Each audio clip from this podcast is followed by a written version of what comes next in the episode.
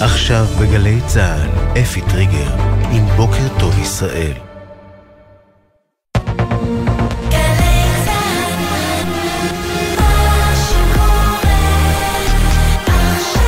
גלי צה"ל, שש בבוקר.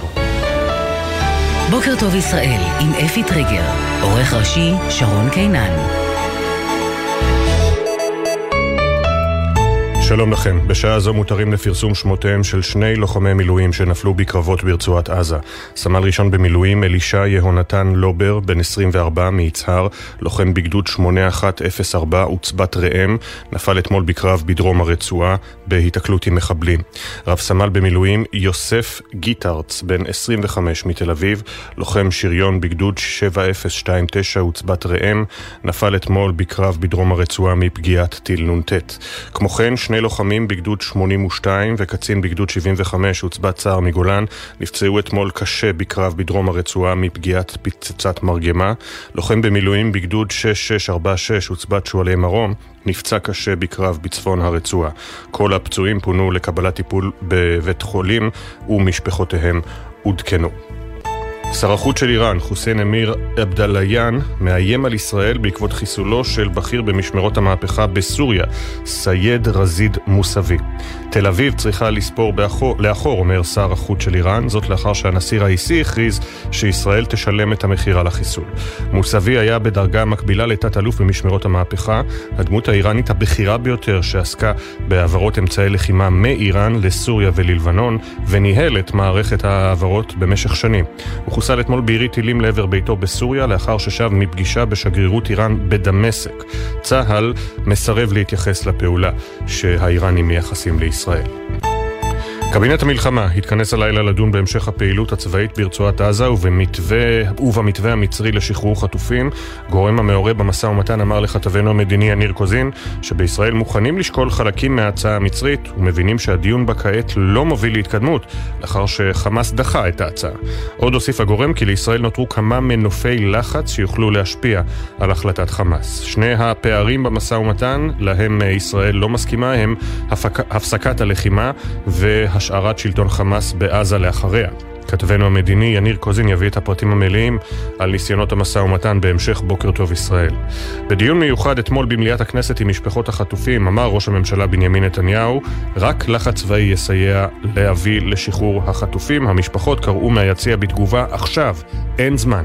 אסור לנו לעצור את המלחמה עד שנבטיח את הניצחון המוחלט על מבקשי נפשנו. חייבים להמשיך. בנינו לא נפלו לשווא.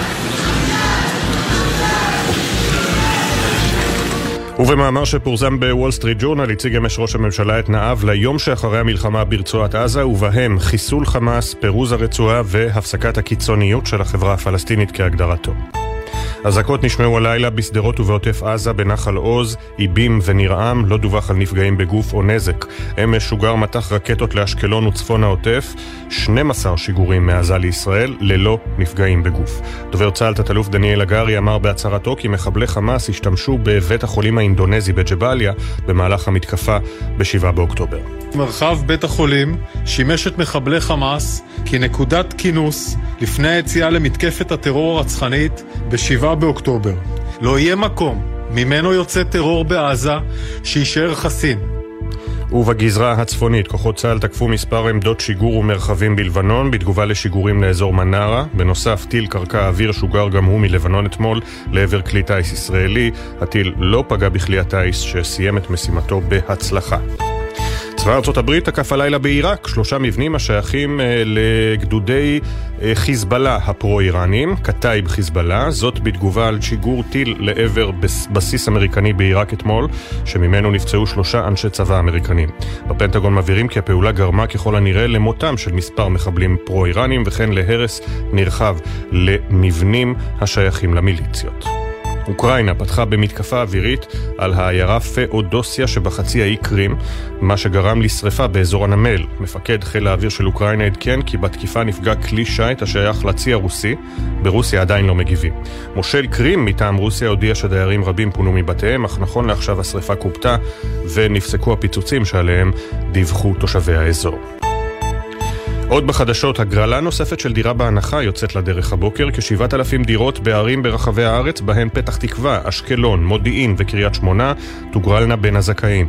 על פי הודעת משרד השיכון, בהגרלת התוכנית המיועדת לחסרי דיור תינתן עדיפות לחיילי מילואים ולמשפחות לילדים נכים. ההנחה במחיר הדירה ל-7,000 הזוכים תהיה עד 20% משווי הדירה, או 300,000 שקלים, הסכום הנמוך ביניהם. ההגרלה תימשך שישה שבועות ותסתיים בשישה בפברואר. את אישור הזכאות ניתן להנפיק עד 21 בינואר. מזג האוויר מעונן חלקית והטמפרטורות גבוהות מהרגיל לעונה. משעות אחר הצהריים צפוי גשם מקומי, בעיקר בהרים ובמזרח הארץ. בחסות ביטוח 9, ביטוח דיגיטלי המציע למצטרפים חדשים או מחדשים דחייה של חודשיים בתשלומי ביטוח הרכב. איי-די-איי חברה לביטוח, כפוף לתקנון. בחסות אוטודיפו, המציע מצברים לרכב עד השעה 9 בערב בסניפי הרשת, כולל התקנה חינם.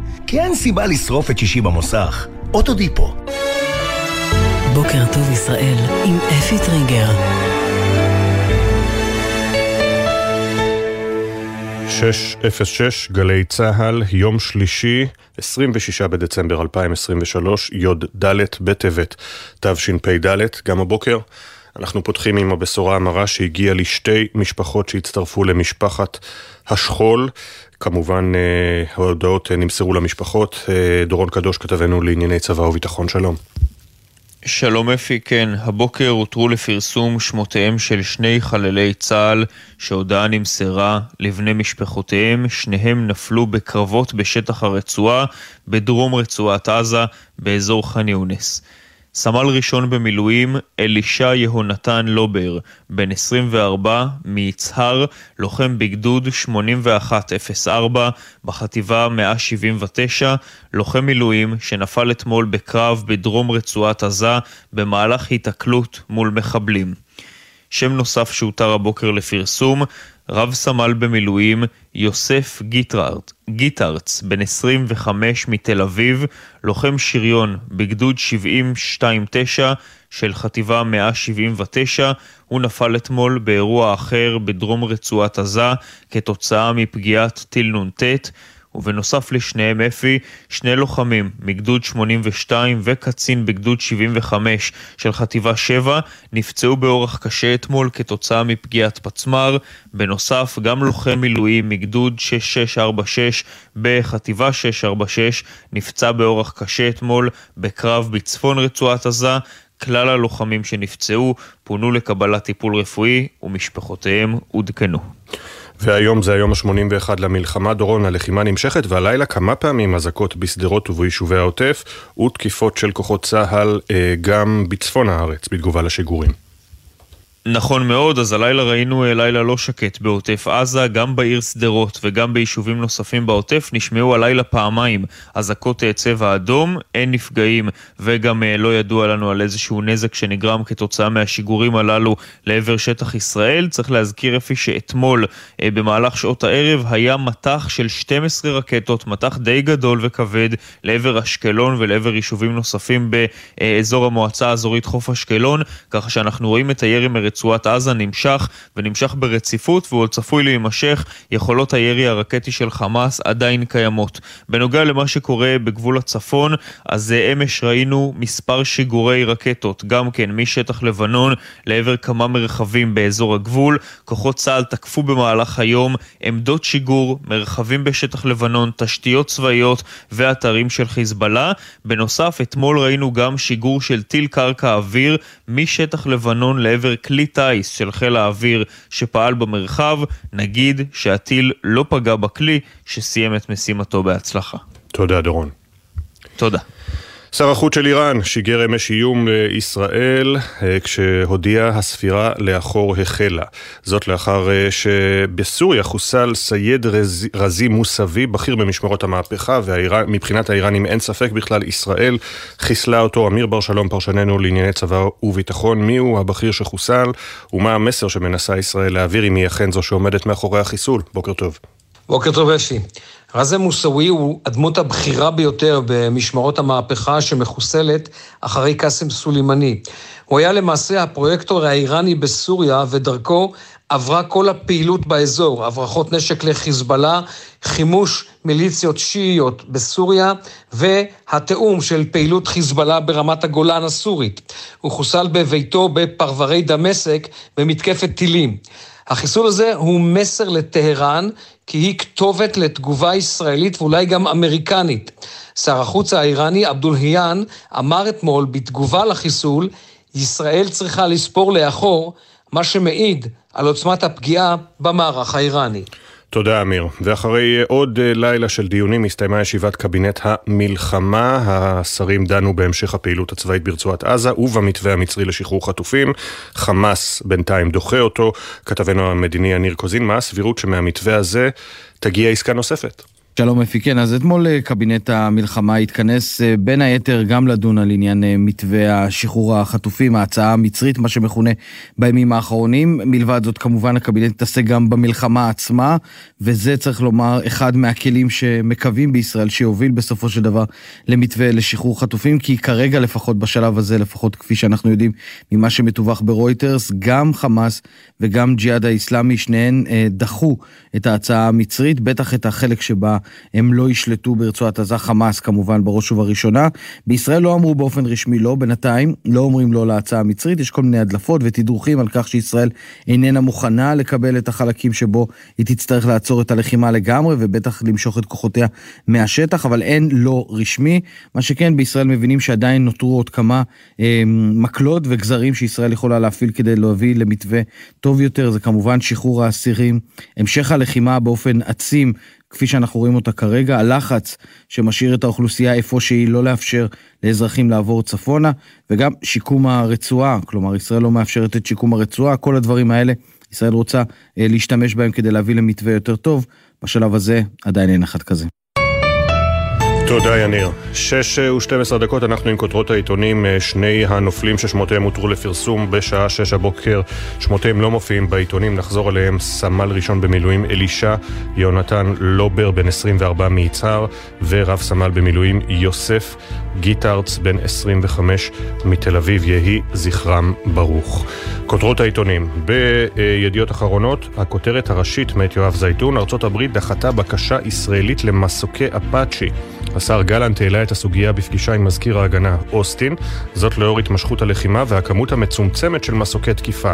בגלל העומס התבקש מפקד חיל האוויר לאשר לטייסים שעברו את גיל 51 לחזור לפעילות מבצעית. הפרטים המלאים בעמוד 3.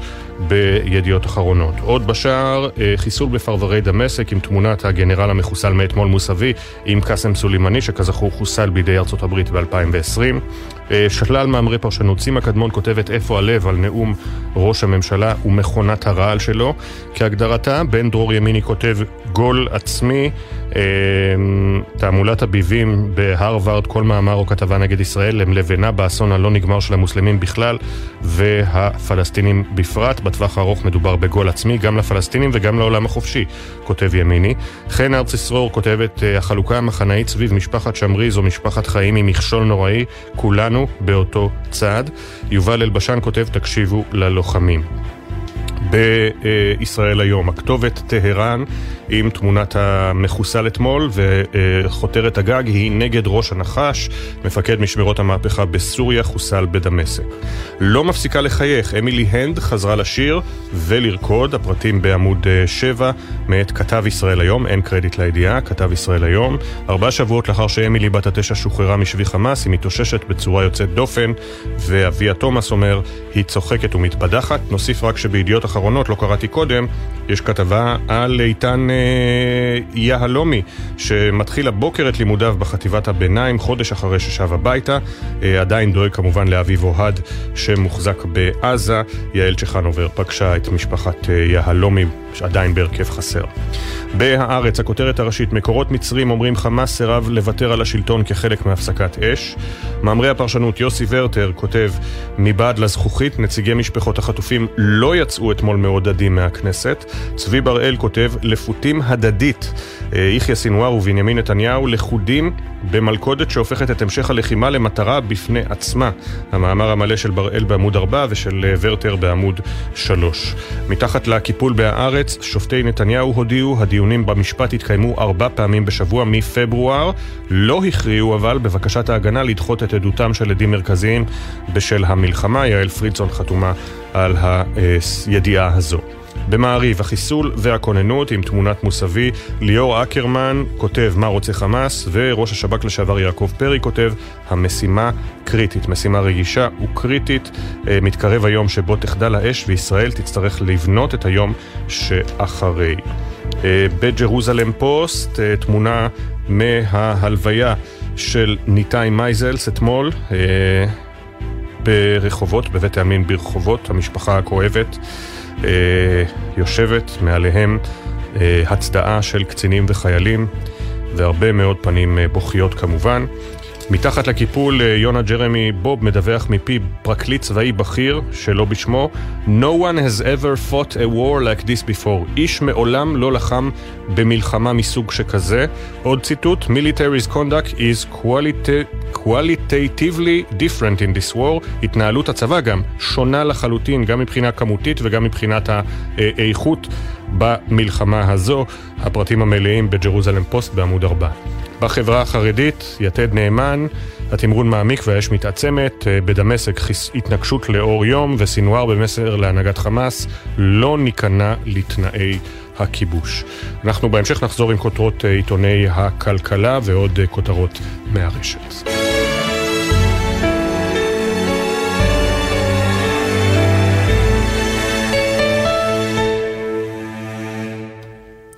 זה לא סוד שהקשר בין ישראל ליהודי אמריקה טעון שיפור, במיוחד בשנתיים האחרונות, וגם עליו המלחמה נותנת את אותותיה, כשבארצות הברית לפעמים מצפים מישראל לפעול אחרת. מה שרואים מכאן, נראה משם אחרת. רבים מהצעירים היהודים באמריקה מכירים את ישראל מקרוב בזכות מסעות תגלית, ומתחילת המלחמה פעילותם צומצמה והם נאלצו להתאים את עצמם למצב, אבל עכשיו המסעות של תגלית חוזרים לארץ. מצטרף אלינו המנכ"ל גידי מרק, שלום, בוקר טוב. בוקר טוב אפי. אה, מסעות תגלית, אתה מנכ"ל תגלית, אה, נמשכים כבר שנים ארוכות, עד כמה הם חשובים בוודאי כשאתה רואה את המצב היום, אה, בין היתר גם מצב האנטישמיות בארצות הברית. רואים את זה בכל קמפוס, בקמפוסים היותר מועדים, 80% מהצעירים היהודים חוו תקריות אנטישמיות, בקמפוסים הפחות מועדים, ויש הרבה כאלה, זה 30 אחוז. בכל מקרה זה הרבה הרבה יותר מאשר היה לפני השבעה באוקטובר. זאת אה, הידרדרות שקיימת כבר מספר שנים. אני חייב להגיד שבקמפוסים אין היום אנשים שמכירים את ישראל, משום שתגלית הייתה המקור כמעט הבלעדי של אנשים שמגיעים מהארץ, אחרי שירות בארץ, ובארבע שנים האחרונות מאז הקורונה כמעט שלא הבאנו משתתפים לישראל, ירדנו ל-50 אלף בסך הכל לעומת 150 אלף בארבע שנים שלפני הקורונה. כך שרואים את הפער הזה באוניברסיטאות, ואנשים לא יודעים מה זה ישראל. חייבים להחזיר אותם לארץ כדי שיוכלו לדבר ולספר את הסיפור הישראלי. אין היום גישה לסיפור הישראלי לאוזניים שהן מאוד אטומות בגלל הסקטוריאליות שקיימת היום בתוך אה, קבוצות סטודנטים בעיקר בארצות הברית. ואז אה, מגיעים אליכם לתגלית צעירים שלפעמים מרגישים שהם צריכים לבחור בין הזהות כיהודי לבין הסביבה החברתית.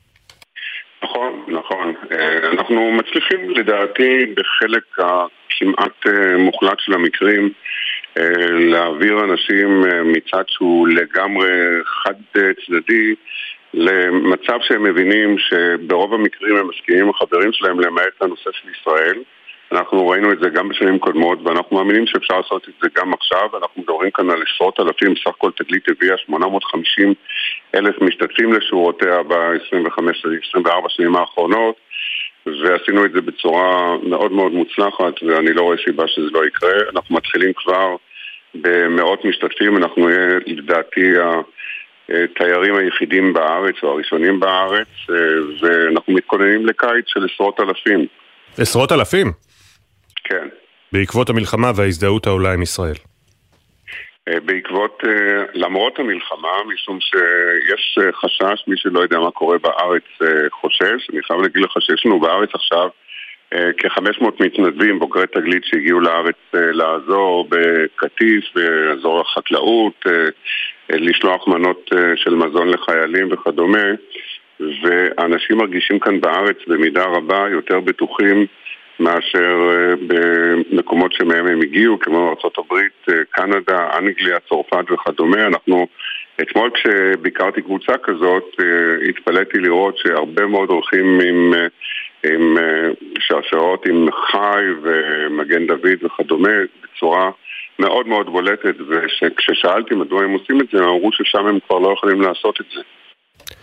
ואגב, יש לכם נתונים מעודכנים כמה מאנשי תגלית בסוף עושים עלייה? אנחנו, אני מניח שרוב העולים הצעירים הם בוגרי תגלית, רוב החיילים הבודדים בצה"ל הם בוגרי תגלית. אני מניח שגם תהיה עלייה בעלייה בשנים הקרובות בקרב צעירים מהעולם המערבי. אנשים שבעבר לא הייתי מאמין, גם אתמול כשדיברתי עם המתנדבים, הרבה אמרו שהם שוקלים, זה דבר שלא קרה בעבר. המצב מחו"ל יותר גרוע מאשר חשבנו, אבל זאת גם הזדמנות, משום שזו פעם ראשונה בתולדות הציונות ששני הצדדים של האוקיינוס מרגישים שעל ידי עבודה משותפת אפשר באמת להשיג כאן ווין ווין. אגב, בדרך כלל, לפחות עד, עד השנה, האנשים הצעירים שמגיעים לתגלית מגיעים מבית שבו הזהות היהודית היא זהות קיימת, מדוברת, אבל יש הרבה מאוד יהודים בארצות הברית שהם, שמבחינתם היהדות היא חלק לא מרכזי בחיים, שהם יותר אולי אמריקנים מיהודים. האם אתם רואים עלייה באנשים כאלה שמהבתים האלה מגיעים עכשיו לתגלית? אז uh, הגדולה של תגלית הייתה שהביאה אנשים שבקושי, בקושי ידעו שהם יהודים, mm. בניגוד למה שהיה קיים לפני זה, לפני שתגלית התחילה, הגיעו לארץ כאלפיים סטודנטים יהודים בשנה, אנחנו הגענו למצב של חמישים אלף. התוספת, ההבדל שבין האלפיים לחמישים אלף הוא בדיוק האנשים שעליהם אתה מדבר, זה אנשים שבמידה רבה לא ידעו שום דבר בנושא של יהדות, שלא לדבר על ישראל. למעט אה, סדר וחנוכה וכדומה, אבל רמה מאוד בסיסית, וזאת ההזדמנות הראשונה בחיים שלהם אה, באמת לחוות, לחוות קהילה יהודית שהיא למעשה האוטובוס של תגלית, שאליו גם מצטרפים בדרך כלל אה, שמונה ישראלים בכל אוטובוס ונוצרת קהילה שנמצאת בקשר במשך השנים. אנחנו ראינו את השבעה באוקטובר עם התפרצות של מאות אלפי אימיילים שהגיעו ל- לישראלים, יש לנו עד היום בערך 150 אלף בוגרים ישראלים שרובם ככולם נקראו למילואים אה, ב-7 באוקטובר ולמשל ביום הראשון אה, ראינו 125 אה, אלף איש ששמו את התמונות של הביקור שלהם בארץ כמחווה לחברים הישראלים שלהם באינסטגרם שלהם וכדומה וגם היום אנחנו משמשים אה, צינור אה, חשוב מאוד להפצת אה, מסרים והפצת העובדות למצב בארץ לעולם כולו דרך המשתתפים שלנו שהיו בארץ בשנים שעברו. גידי מרק, מנכ"ל תגלית, תודה רבה ושיהיה בהצלחה. תודה רבה, יום טוב. יום טוב. 6.23, משהו אחר, דירה בהנחה חוזרת מהיום במשך שישה שבועות, כ-7,000 דירות הוגרלנה בין המועמדים הזכאים. איך, כמה? עינב קרנר, כתבתנו לענייני אה, צרכנות, שלום. שלום אפי ובוקר טוב, אכן מהבוקר תצא לדרך ההגרלה נוספת של דירה בהנחה ותוגרלנה כשבעת אלפים דירות ברחבי הארץ. ההנחה במחיר הדירה תהיה עד 20 אחוז או 300 אלף שקלים, הנמוך מביניהם, אבל בפועל ההנחה צפויה להיות גבוהה יותר משום שמחיר הדירות נקבע לפי מחירן עם השקת התוכנית לפני כשלוש שנים, כך שההנחה יכולה להגיע גם לסכום של יותר מ-600 אלף שקלים. הזכאים יוכלו לקבל משכנתה בשיעור של 75 אחוז מערך הדירה תמורת הון עצמי של 100 אלף שקל. תוכנית דירה בהנחה היא המשך ישיר של תוכנית למשתכן המיועדת לחסרי דיור. על פי הודעת משרד השיכון אפי, בהגרלה הזאת תינתן עדיפות לחיילי מילואים, פעילים ולמשפחות לילדים נכים בין הערים שתשתתפנה בהגרלה פתח תקווה, אילת, אשקלון, בני עיש, ירושלים, מודיעין, קריית גת, קריית שמונה ורחובות. ההגרלה תיפתח היום למשך שישה שבועות ותיסגר ביום חמישי, שישה בפברואר.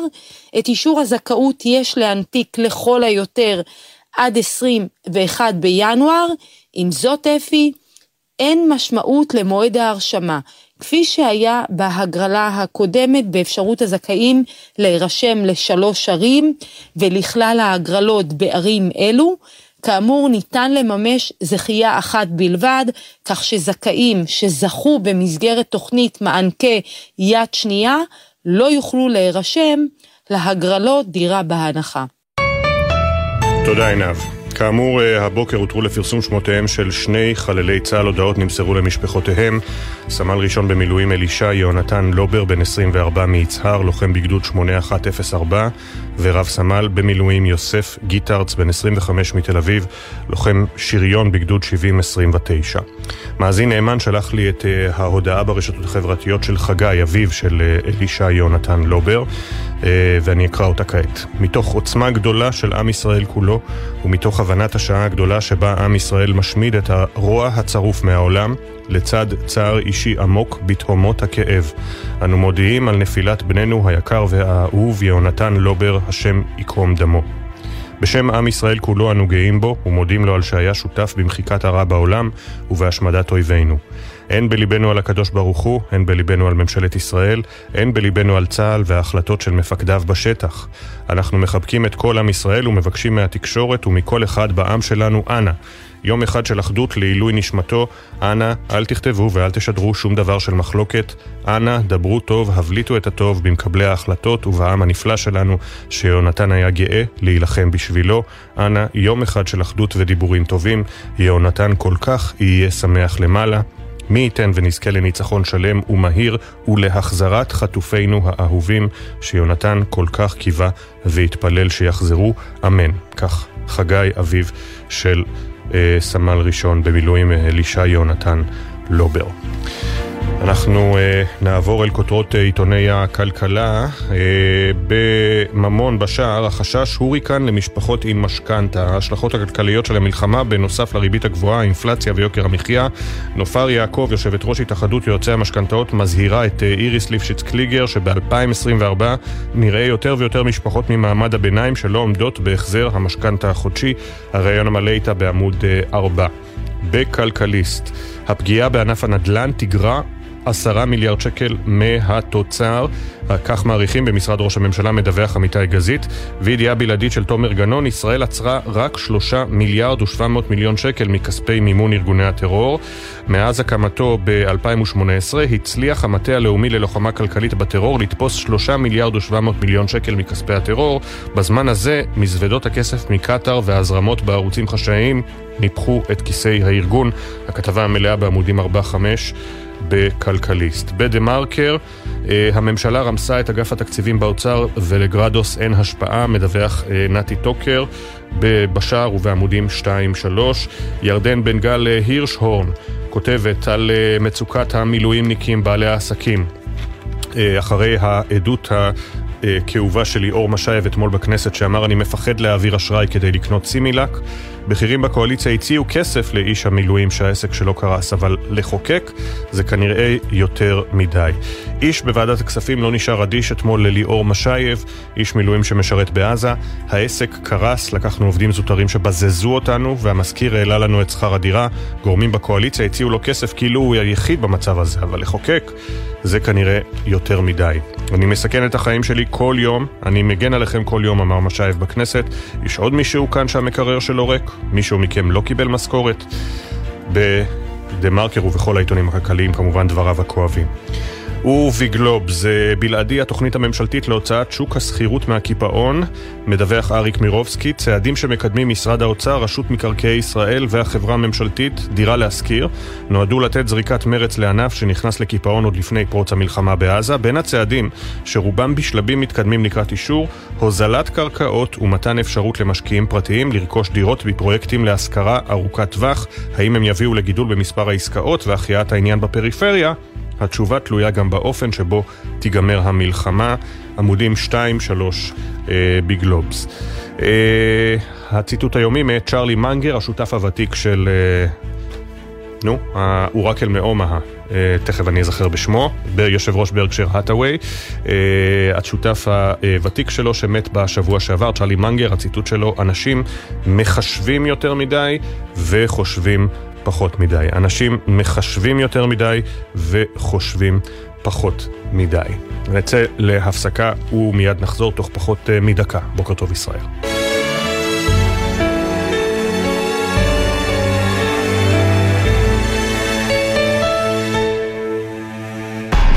אתם מאזינים לגלי צה"ל. אתם זכאים למענק עבודה לשנת המס 2022? במיוחד בימים אלו, הגישו בקשה בקלות ובמהירות באתר רשות המיסים ותיהנו ממענק עבודה פלוס תוספת. הזכאות למענק עבודה פלוס מגיל 21. ועוד פלוס חשוב, מענק מוגדל של 150% ניתן לאם עובדת ולהורה יחיד. אז היכנסו לאתר רשות המיסים ותקבלו את הכספים החיוניים לכם. פרטים באתר ובחיוב כוכבית 4954. יש אישה אגם גולדשטיין נחטפה לעזה. חווינו תחושות שאנחנו גם לא יודעות לדבר אותן לעצמנו. פשוט רק הגוף מרגיש. זה לא משנה מה אני אגיד, לא נבין. האחים הקטנים שלך, מתי הכי דאגת להם? אם רק אני ואמא לא נשרוד את זה, מה הם יעשו, לאן הם הלכו, מי יהיה איתם? וואי, הם כל כך צעירים. מה, הם לא הספיקו, הם לא יראו, הכל עוד לפניהם. גלי צה"ל, פה איתכם, בכל מקום, בכל זמן.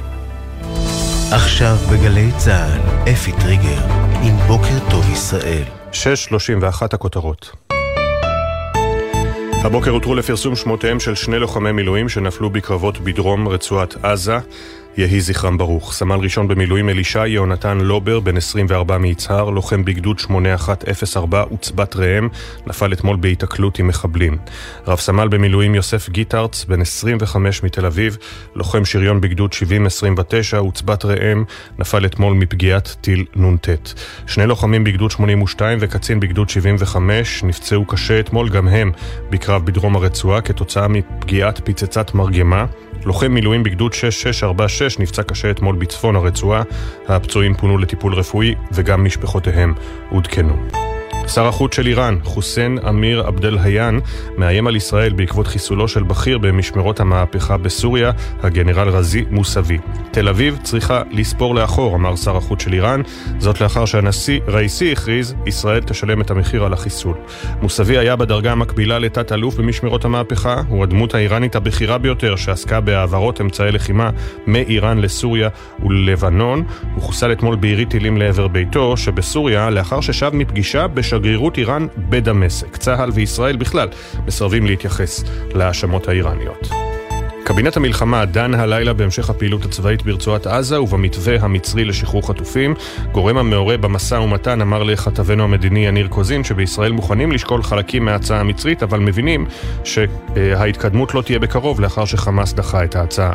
עוד הוסיף הגורם כי לישראל נותרו כמה מנופי לחץ שיוכלו להשפיע על החלטת חמאס. כתבנו המדיני יניר קוזין יביא את הפרטים המלאים בהמשך בוקר טוב ישראל.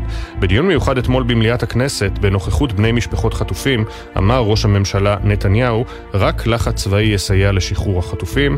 בני המשפחות קראו מיציע בתגובה, עכשיו, אין זמן.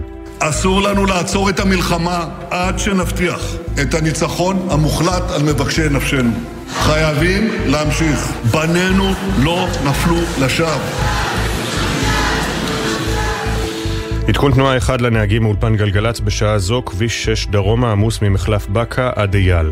מזג האוויר מעונן חלקית והטמפרטורות תהיינה גבוהות מהרגיל לעונה. משעות אחר הצהריים צפוי גשם מקומי בעיקר בהרים ובמזרח הארץ.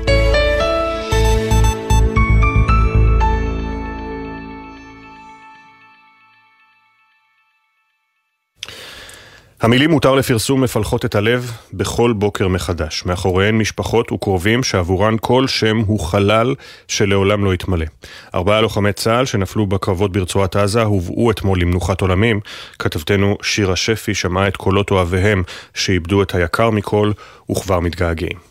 אריה אחי האהוב היה פשוט איש טוב, מבחינתו לא הייתה שאלה.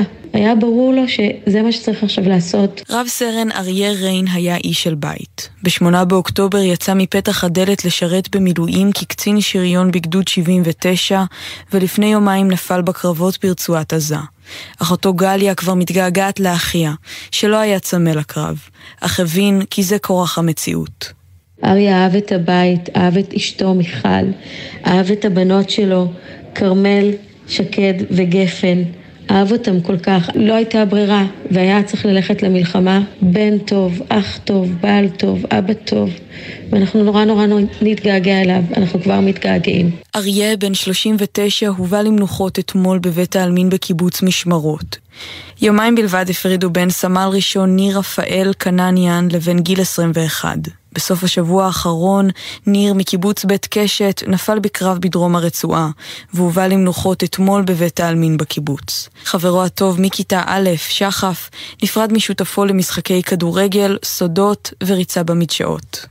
הייתי משחק איתו כל היום, כדורגל, היינו רצים המון בחבורה של החברים, הוא היה זה, ש... זה שמאחד את כולנו, אוסף אותנו באוטו שלו, ואנחנו היינו יוצאים לטייל ברחבי הארץ. נדיר מאוד למצוא חבר כזה. רב סמל ראשון במילואים ניתאי מייזלס, בן 30 מרחובות, היה לוחם שריון ונפל בקרב בצפון רצועת עזה. ניתאי, שאהב לטייל, הספיק לצאת לטיול משפחתי אחרון לפני שפרצה המלחמה. אמו איילת ספדה לו על קברו. היו לנו תוכניות לעתיד. בקיץ האחרון טיילנו איתן בנים, הנכדות הבוגרות שלנו בלונדון, ואתה ניתה הבטחת לנו שכאשר נטייל עם הילדים שלך, הכי נהנה. סמל רני תמיר חרש ב-20 שנותיו את הארץ מצפון לדרום, תוך כדי שהוא גם מתנדב בחקלאות ושמירה. הוא לחם בגדוד 50 שבחטיבת הנחל, ונפל בקרבות בצפון הרצועה לפני יומיים. הוא הובא אתמול למנוחת עולמים בבית העלמין במושב גני עם, בו גדל. מורו מתיכון ירקון, דביר קריב, סיפר על הנער הקשוב, לאנשים ולטבע. מתנדב, מתנדב uh, סדרתי, מתנדב בחקלאות בקורונה בצפון, יוצא לשנת שירות בשומר החדש uh, בדרום. בעיקר איש שאהב את ישראל, אהב את הארץ, עשה טיולים, הבין בצמחים. הייתה לו מין סוג של צניעות של פעם, של אחד שכשהוא מדבר איתך, הוא גם מקשיב לך. אריה, ניר, ניתאי ורני הותירו אחריהם זיכרונות, אוהבים רבים וגעגועים. יהי זכרם ברוך. גדודים 13 ו-51 של חטיבת גולני היו מהראשונים שנלחמו מול מחבלי חמאס במתקפת השבעה באוקטובר. הם איבדו לוחמים רבים עוד באותה שבת, והחטיבה המשיכה להילחם ברצועה, וגם שם ספגה אבדות קשות מנשוא.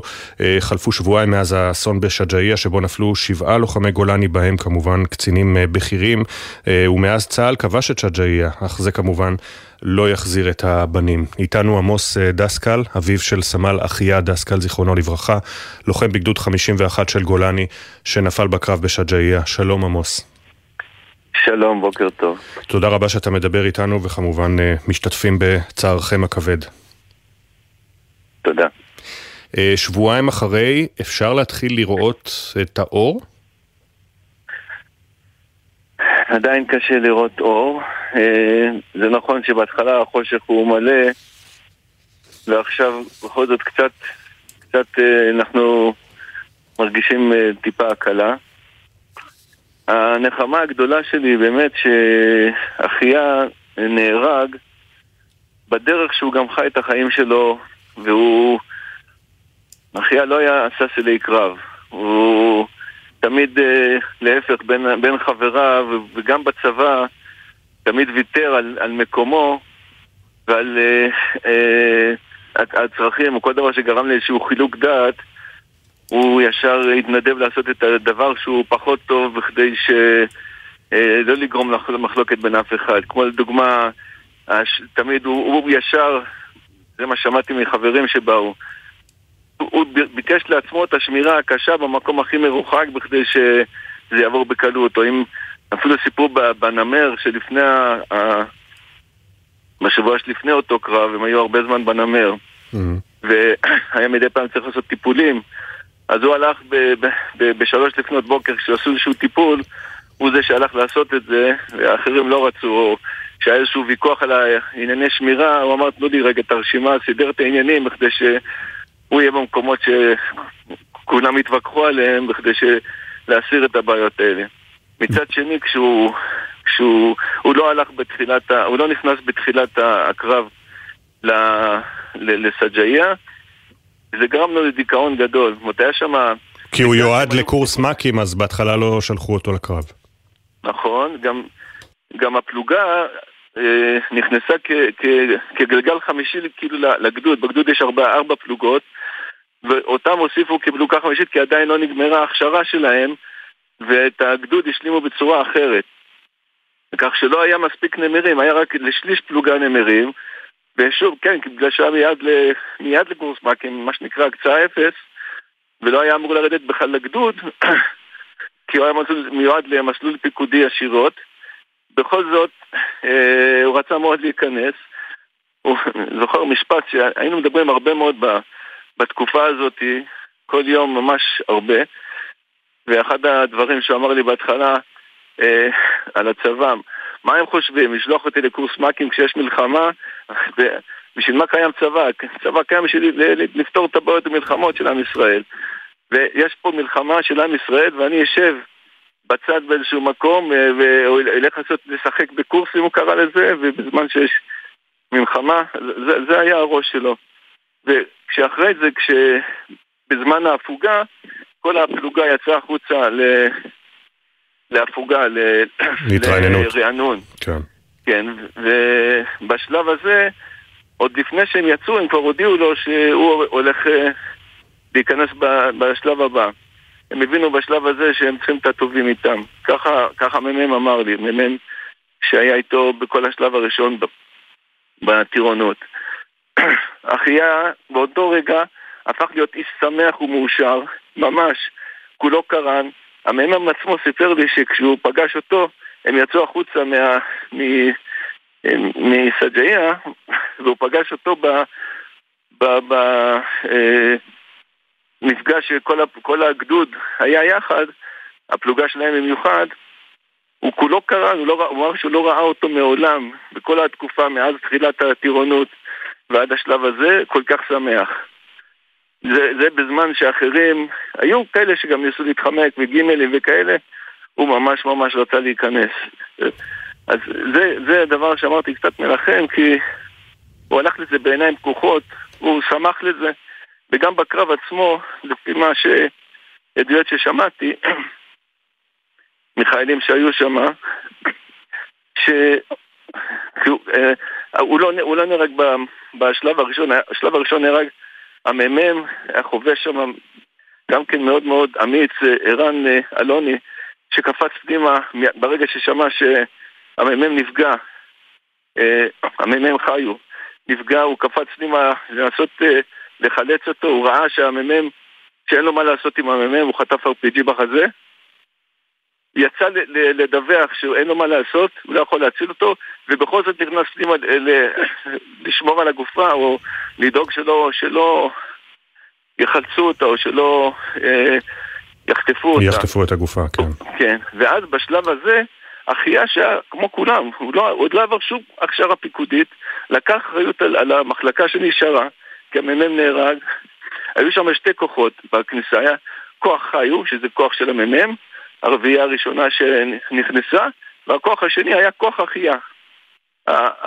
המ"מ שיצא החוצה, ששמו אה, יוחאי סגל, סיפר, סיפר לי ש, שהם התייחסו לאחיה כמו כל, כל, כל, כל מפקד בפלוגה.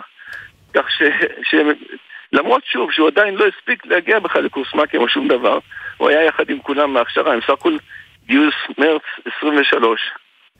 אז כך שהוא לקח את העניינים, הוא הביא את המ"פ, הם יחד נכנסו ואז גם הוא והמ"פ נהרגו. וכך שיצא שבאמת כל צמרת הפלוגה אה, נפגעה שמה. זה, זה, זה הקרב, זה השלב האחרון שהוא נכנס, הוא נכנס בעיניים פקוחות, ידע לאן הוא נכנס, הוא ידע שיורים שם כבר, שהמקום כמובן אה, בסכנת מוות, והוא לא היסס. וכשהוא יכל לשבת שם בצד, אף אחד לא היה בא אליו בטענות. סך הכל חייל, טירון אפילו, עוד לא, עוד לא הספיק לראות שום דבר, אפילו בקושי סיים הכשרה. הם היו עוד שלושה שבועות לפני טקס קומטה. זה, זה, זה הצורה שהוא, שהוא מת, וזה גורם לי איזושהי גאווה וקצת נחת, כי לא הייתי יכול לעצור אותו. ואם הייתי היום מדבר איתו שוב, הוא היה עושה את זה שוב, אני לא...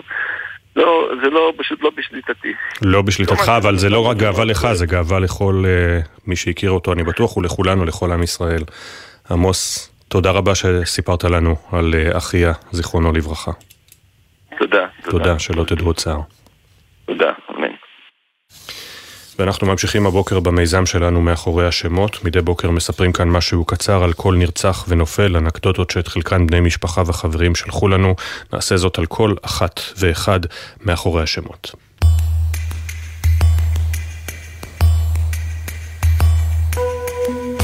האחים רב סמל ראשון ישי סלוטקי ורב סמל מתקדם במילואים נועם סלוטקי נפלו בשבת השחורה בקרבות בקיבוץ עלומים כשיצאו להילחם ביוזמתם ביישובי העוטף. ישי בן 24 היה איש משפחה מסור ועובד משרד הביטחון שתמיד מצא זמן להתנדבות עם ילדים עם צרכים מיוחדים. נועם, בן 31, אמנם סיים את התיכון ללא תעודת בגרות, אבל הפך לאנליסט עם תואר שני בתחום הכלכלה, שגם לימד את הכלבה שלו להגיש לו בירה, הישר מהמקרר. רב סרן בן שלי, בן 26 מקדרון, היה מפקד פלגת לוחמים ביחידה 669, נפל בקרבות בצפון הרצועה. לבן, שכונה על ידי אמו קטנצ'יק, הייתה כילד משאלה אחת בלבד. אח קטן, גם ברגעיו האחרונים ביקש מהוריו שישמרו על אחיו ים. השיר פגישה לאין קץ ליווה כל רגע מאושר של בן ובת זוגו ובוצע לזכרו בהלווייתו. רב סמל עמית פלד, בן 21 מחיפה, היה לוחם ביחידת אגוז, נפל בשבת השחורה. המוזיקה הייתה כל עולמו של עמית. הוא האזין לאין סוף סגנונות, מרוק קלאסי ואינדי ועד מטאל, ואת הזמן הפנוי המועט ביציאות מהצבא הקדיש לנגינה על גיטרה חשמלית ותופים. רב סמל ראשון במילואים דניאל יעקב בן הרוש, בן 31 מאלון. היה לוחם בגדוד 6551 בעוצבת חיצי האש, נפל אה, בקרבות בצפון הרצועה. דניאל, איש חינוך, החל להגשים באחרונה את חלומו ולמד פיזיותרפיה. חמוש בסנדלי שורש ומעיל פליז, חבריו מספרים שהיה כמעט בלתי אפשרי לחצות איתו את שוק מחנה יהודה, מחנה יהודה, כי כל אחד היה עוצר לומר לדניאל שלום.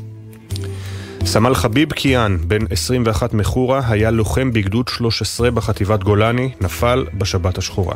חביב, שהחיוך אף פעם לא ירד מפניו, שיחק בפלייסטיישן עד השעות הקטנות של הלילה. פיפא, פורטנייט או GTA. הוא זז מהמסך רק כדי לאכול סטייק או מנסף שאהב במיוחד. רחל רייצ'ל דוב מקריית ים נרצחה במסיבה ברעים. בגיל צעיר התייתמה רחל מאביה, אבל למרות האובדן האמינה שגורל זה לא עניין של סיכוי, אלא עניין של בחירה.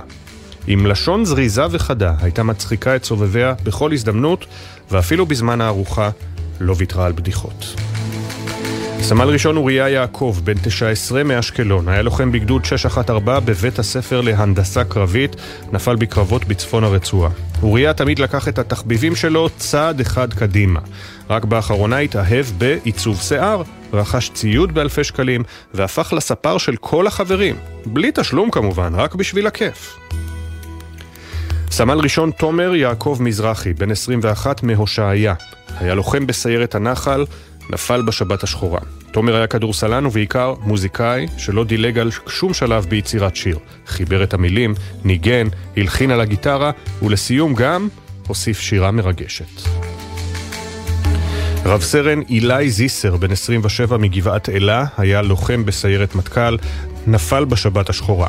גם בגיל 27 אילי נשאר בתפקיד האח הקטן בבית, ועדיין ביקש מאמו רשות להזמין סרט ב-VOD.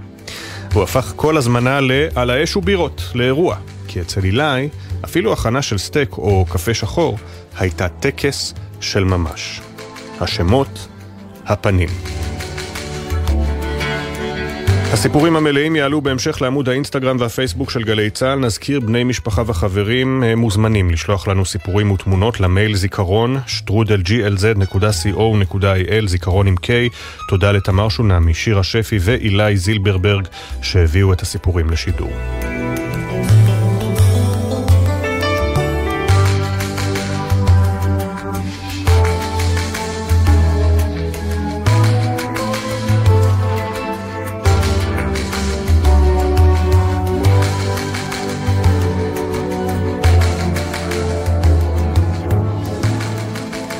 שש ארבעים ותשע, פינת הפרשנים שלנו נפגשת היום אה, בנקודת המפגש בין כלכלה לפוליטיקה. החלו הדיונים על גיבוש תקציב 2024 המתוקן. שמענו אתמול למשל בסיעת הליכוד את אה, חברת הכנסת גלית דיסטל אטבריאן אומרת צריך לסגור משרדים מיותרים. היא עומדת גם מאחורי המילים שלה כי היא באמת התפטרה מתפקידה כשרת ההסברה אחרי שהתברר לה שאין לה אה, לא סמכויות ולא תקציבים. מנגד כמובן שר שר האוצר וגם ראש הממשלה מאותתים שלא צריך יהיה להעלות מיסים, יש דרכים אחרות, אבל גם לא מתכוונים לבטל לחלוטין את הכספים הקואליציוניים. איך זה יתכנס ביחד? האם זאת תהיה נקודת הסיום של ממשלת החירום? מירב ארלוזורוב דה מרקר, שלום, בוקר טוב. בוקר טוב. ואביב בושינסקי, לשעבר אה, ראש המטה ודוברו של ראש הממשלה נתניהו, שלום לך, בוקר טוב. שלום מירב, שלום אה, אפי, בוקר טוב. בוקר טוב. אביב, אמ, גם בשעת מלחמה, אה, מה לעשות, הפוליטיקאים עושים פוליטיקה, אה, בבסיס שלה כמובן פוליטיקה, אה, תרגום הרי זה מדיניות, הם צריכים לעסוק בזה, אבל כשאנחנו מסתכלים למשל על ההכנות לתקציב 2024, ברור שראש הממשלה לא רוצה להרגיז את השותפות הטבעיות, כמו שקראנו להן פעם. דבר ראשון, פוליטיקה זה לא מילה גסה, כולם עוסקים בפוליטיקה, ו... נתניהו, כמו שאתה אומר, אפי, מקדש את מספר המזל 64 כדי לשמור על הקואליציה הנוכחית שלו וכדי לא להגיע לבחירות, למרות שאולי רוב הציבור רוצה, ורוב הציבור אה, רואה בנתניהו גם אה, אחראי בצורה כזו או אחרת לאירועי ה-7 באוקטובר. אה, בעזרת אה, כסף, אה, כן, תסלחו לי, כן, כסף קטן יחסית, הוא מצליח לשמר את הקואליציה שלו, ונראה לי שאותם כספים קואליציוניים, אם זה לאורית סטרוק ואם זה לשר המורשת, אה, מבטיחים לו כנראה את המשך אה, שרידותה של הממשלה הזאת אה, גם אחרי התקציב הבא. ונתניהו יכול להשתמש בשורה ארוכה של טיעונים למה הוא עושה את זה. הסיבה הידועה, ומירב מכירה את זה הכי טוב, שאם אתם הולכים לבחירות, אז זה עולה הרבה יותר מהכספים הקואליציוניים, עלות בחירות זה 2-3 מיליארד שקלים, הכספים הקואליציוניים זה בערך אה, מיליארד וחצי שקלים. אה, לא, לא, לא, לא, אבל זה עוד איזה שמונה, תשעה, לא? יותר משבעה ב-2024. למעלה משבעה מיליארד, כן. למשרדים האלה שדיברתי עליהם, אז... אה, יכול להיות, בסדר, כן. כן. ויש פה שורה של טיעונים שנתניהו יכול להשתמש בהם, נכון שנתניהו כבר אמר באחת הישיבות בצורה אה, נגיד אולי אה, של אה, שרירות לב או חוסר רגישות, אמר זה כסף קטן על אותם כספים, 30 מיליון שקלים אם אני זוכר נכון, לתוכנית אופק חדש, אבל זו הדרך של נתניהו לשמור על הקואליציה שלו, ומבחינתו, כשאתה מסתכל על תקציב הביטחון מול התקציבים האלה, זה באמת כסף קטן. מירב. כן, א' אופק חדש הוא, שמו, הוא היה, לכאורה היה 30 מיליון שקל, כי זה מה שנשאר לחודש דצמבר לבדו. אה, לשנה כולה... בהקשר הזה, נכון. אז זה קרוב למיליארד שקלים. כן, וכמובן שאופק חדש זה קיבוע של המשך הבערות והמשך השליטה הפוליטית של שתי המפלגות, אה, ש"ס ויהדות התורה, בכל הקהילה החרדית, בכל החברה החרדית. אה, לכן גם יש התנגדות כל כך עזה לכסף הזה, זה כסף שהוא נזק נוראי מעבר למיליארד שקלים, באמת כסף שהוא אה, במידה רבה הורס את עתידה של ישראל. עכשיו תראו, פוליטיקה זה לא מילה גסה, אבל פוליטיקה גם אין משמעותה שאנחנו לא אחראים. ואנחנו מקריבים את טובת המדינה לטובתנו האישית. אני רק לרגע אה, קוטע אותך, ש... אני רוצ... כדי שנבין את לוח הזמנים. יש איזו מחויבות עד תאריך כלשהו להביא את התקציב המתוקן? כן, עד השבעה בינואר צריך להביא תקציב מתוקן, לא נשאר זמן. לא נשאר הרבה זמן. אה, היו, אגב, היו אגב הצעות אה, לקצ... אה, למנוע אה, העלאה של שני דברים, גם מדרגות המס וגם את הנקודות זיכוי להורים עובדים. שני הדברים נכנסים לתוקף ב-1 בינואר.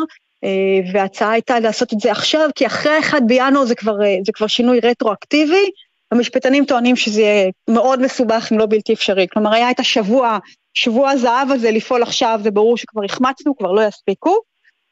ובאופן כללי, אה, נתניהו חוזר ואומר, ונדמה לי שסמוטריץ' הוא תלמידו כאן, אה, אפשר, הכל בסדר, הכל סבבה, תראו את הקורונה, בקורונה רק הוספנו כספים, לא פגענו בציבור, ותראו איך יצאנו מהקורונה מחוזקים.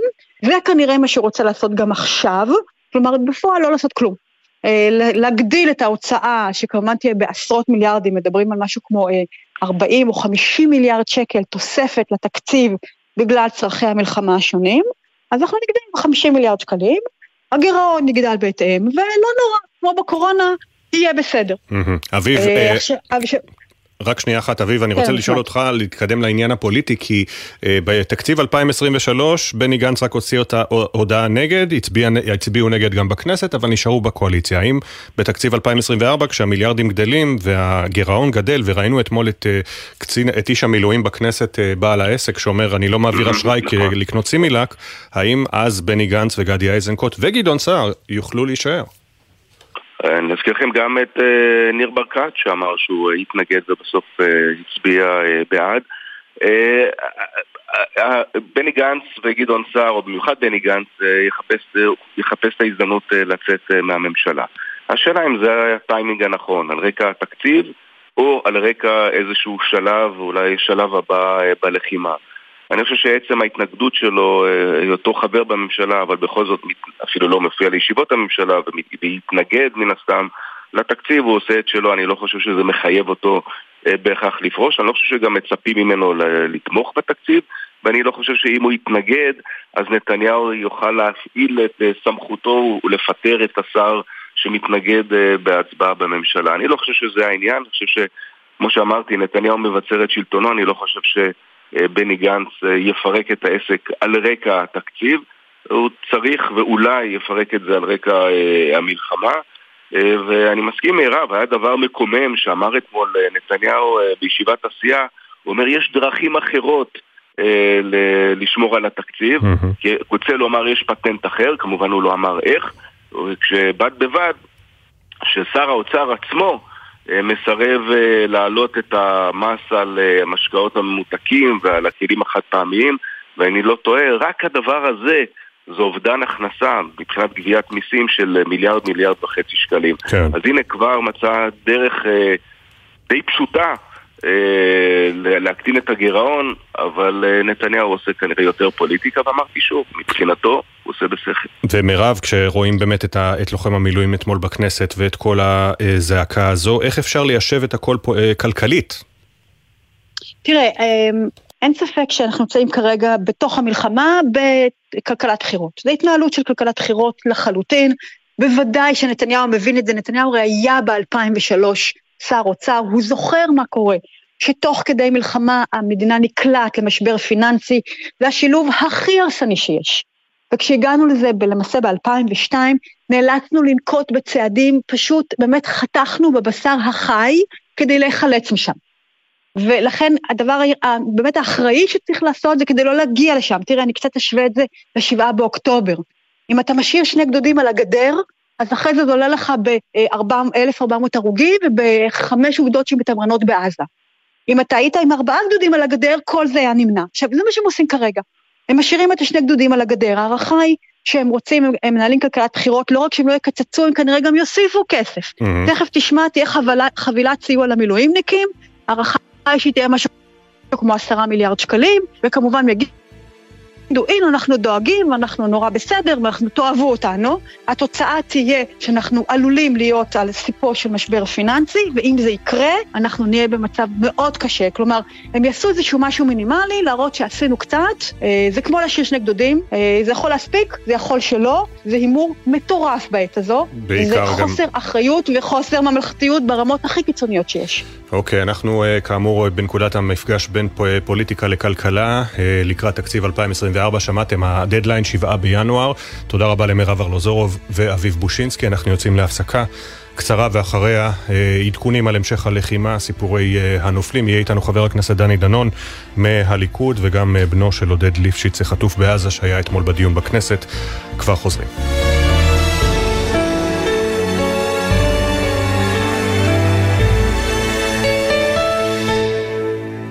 בחסות ביטוח 9, ביטוח דיגיטלי המציע למצטרפים חדשים או מחדשים דחייה של חודשיים בתשלומי ביטוח הרכב. איי-די-איי חברה לביטוח, כפוף לתקנון. בחסות רשת ביתילי, המציעה לכם לסיים את השנה בסגנון ביתילי. עד 50% הנחה על מגוון הריהוט לבית. סוף סוף סוף שנה בביתילי.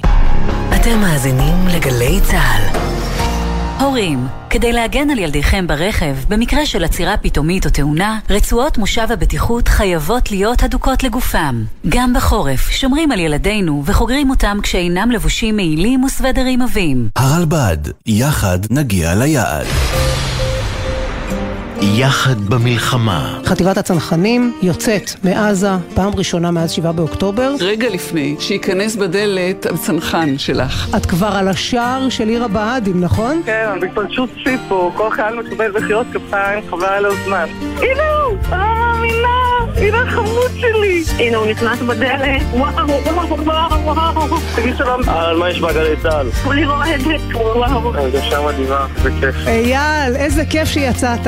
אני לא יכול שלא להסכים. גלי צה"ל, פה איתכם, בכל מקום, בכל זמן.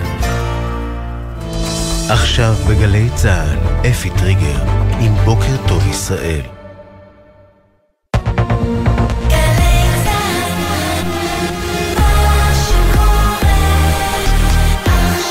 שבע בגלי צה"ל החיסול והאיום לאחר חיסולו של בכיר משמרות המהפכה בסוריה, שר החוץ של איראן מאיים, תל אביב צריכה לספור לאחור. פרשננו אמיר בר שלום ידווח ונהיה עם חבר ועדת החוץ והביטחון דני דנון מהליכוד. 81 יום למלחמה בעזה, כתבנו הצבאי דורון קדוש יביא פרטים על אירוע לפני כחודש שבו נפלו שני חיילי צה"ל כתוצאה מירי בניגוד להנחיות של כוח שריון. בצפון, עוד יום קרב. שמעתי שריקה, שמעתי את הפיצוץ, נכנסתי לחדר ביטחון, חיכיתי להוראות. הדס שטייף הייתה עם כיתות הכוננות שבודקות את נזקי הפצצות חיזבאללה, וקובי מנדל היה עם חיילי מילואים של יחידת הצנחנים בגבול הצפון. שמע, בשביל זה הבאתי גם את הקובייה ההונגרית. כל אחד מוצא את הדברים שמעבירים לו את הזמן. הדיונים על תקציב 24 מחודש, גורם בכיר במשרד האוצר אומר לישראל פישר שלנו שהתנהלות הדרג הפוליטי אה, במשרד בורח מאחריות ומזהיר שזינוק של הגירעון הוא התאבדות כלכלית. נביא גם את סיפור המילואימניקים שמתקשים להפעיל את עסקיהם. וטלפונים, ובירוקרטיה, ותמלא טופסולוגיה, ו... אני אומר לך דוגרי, כאילו הלוואי והיו מחזירים אותי חזרה לקורונה. עינב קרנר שוחחה איתם. מדשא הקיבוץ בעוטף אל הבניין בפלורנטין. שמתי את המפתח פעם לא את הבית שלי.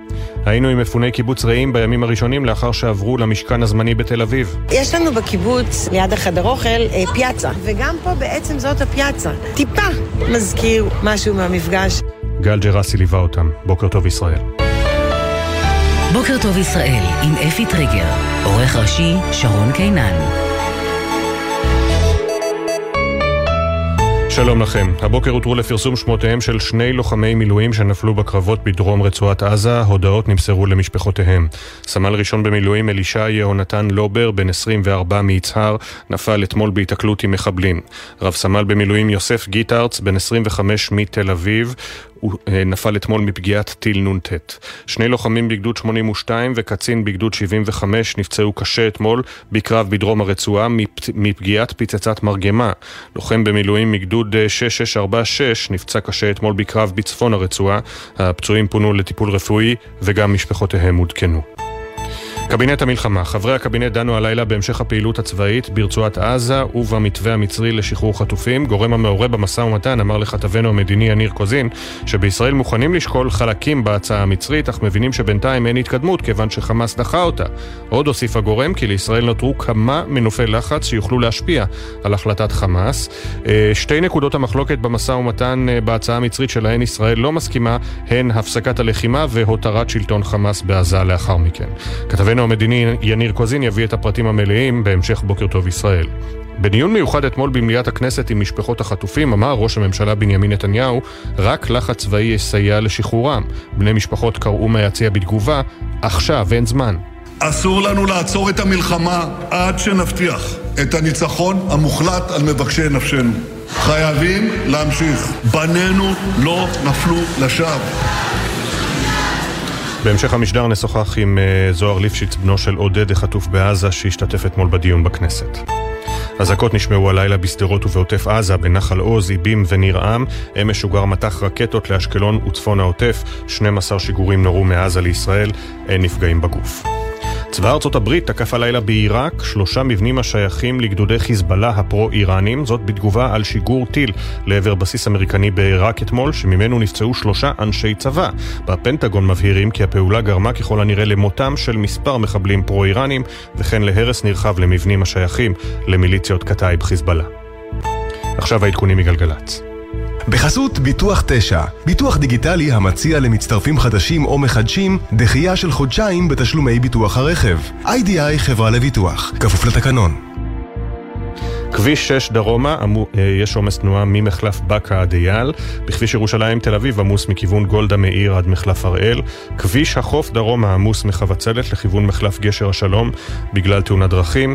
בכביש אשקלון אשדוד יש עומס תנועה מניצנים עד מחלף עד הלום. מזג האוויר מעונן חלקית והטמפרטורות תהיינה גבוהות מהרגיל לעונה. משעות אחר הצהריים צפוי גשם מקומי, בעיקר בהרים ובמזרח הארץ. בוקר טוב ישראל עם אפי טריגר.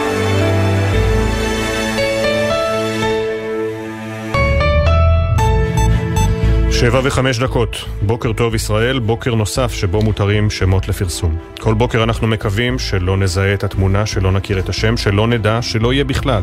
אבל לצערנו, נדע עוד צער, כי זו מלחמה, ואי אפשר לברוח מהמספרים הנוראיים שהופכים לשמות, הופכים לפנים. פנים של אנשים שהכרנו, שאהבנו, או שחבל מאוד שלא נכיר לעולם. 81 יום שהחטופים שלנו בעזה בידיים של ארגון טרור במצוקה חייבים לחזור. ויש דיונים, מתווים, מה שנראה כמו התנעה של משא ומתן, עליות ואז מורדות, בלימות, עקרונות, פשרות. 81 יום מאז 7 באוקטובר, ועדיין אי אפשר להכיר את כל השמות של אלה שאינם, ואסור שנתרגל, לעולם. אסור שנהפוך כהי חושים. שנים שלא איבדנו תוך זמן קצר כל כך הרבה נופלים שמתים למען ארצנו, במדינה שבה מקדשים את החיים. עוד מעט כל העדכונים, אבל תחילה סיכום היממה החולפת בקולות. נזכור אותו תמיד כאריה שלנו, אריה האהוב שלנו, ואנחנו נורא נורא נתגעגע אליו, אנחנו כבר מתגעגעים. היו באים ואומרים לנו, אתם לא הולכים לחזור, אף אחד לא רוצה אתכם, והמחשבות הרגות. אוכל לא היה הרבה, כי היה ארוחה בבוקר, הרבה רב. אני מפחד מזה גם קצת, שמתישהו ייפול האסימון של מה שקרה לי. המצב שלנו קטסטרופה, אני, אני מפחד להעביר אשראי לסימילק של הילדה. אני מסכן את החיים שלי כל יום. לא, לא. לי כדורים מעל הראש, ואני מגן עליכם ועליכם ועל כולם. יש עוד מישהו שהמקרר שלו ריק? יש עוד מישהו שלא קיבל פה משכורת? אסור לנו לעצור את המלחמה עד שנבטיח את הניצחון המוחלט על מבקשי נפשנו. חייבים להמשיך. בנינו לא נפלו לשווא.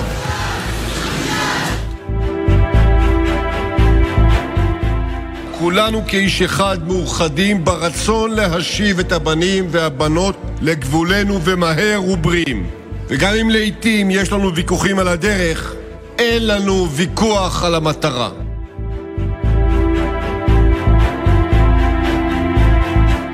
מרחב בית החולים שימש את מחבלי חמאס כנקודת כינוס לפני היציאה למתקפת הטרור הרצחנית ב-7 באוקטובר. לא יהיה מקום ממנו יוצא טרור בעזה שיישאר חסין.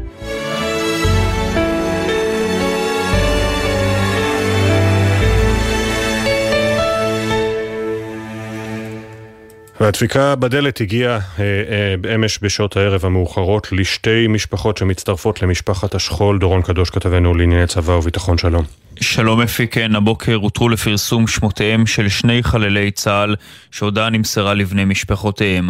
סמל ראשון במילואים אלישע יהונתן לובר, בן 24 מיצהר, לוחם בגדוד 8104 בחטיבת המילואים 179, שנפל אתמול בהיתקלות עם מחבלים בדרום רצועת עזה באזור ח'אן יונס. ושם נוסף שהותר הבוקר לפרסום של רב סמל במילואים יוסף גיטרץ, בן 25 מתל אביב, לוחם שריון בגדוד 70-29 בחטיבה 179, שנהרג אתמול כתוצאה מפגיעת טיל נ"ט בדרום הרצועה.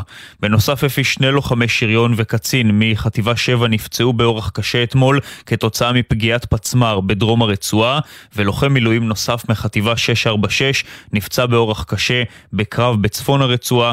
כלל הלוחמים שנפצעו פונו לקבלת טיפול רפואי בבית חולים ומשפחותיהם עודכנו.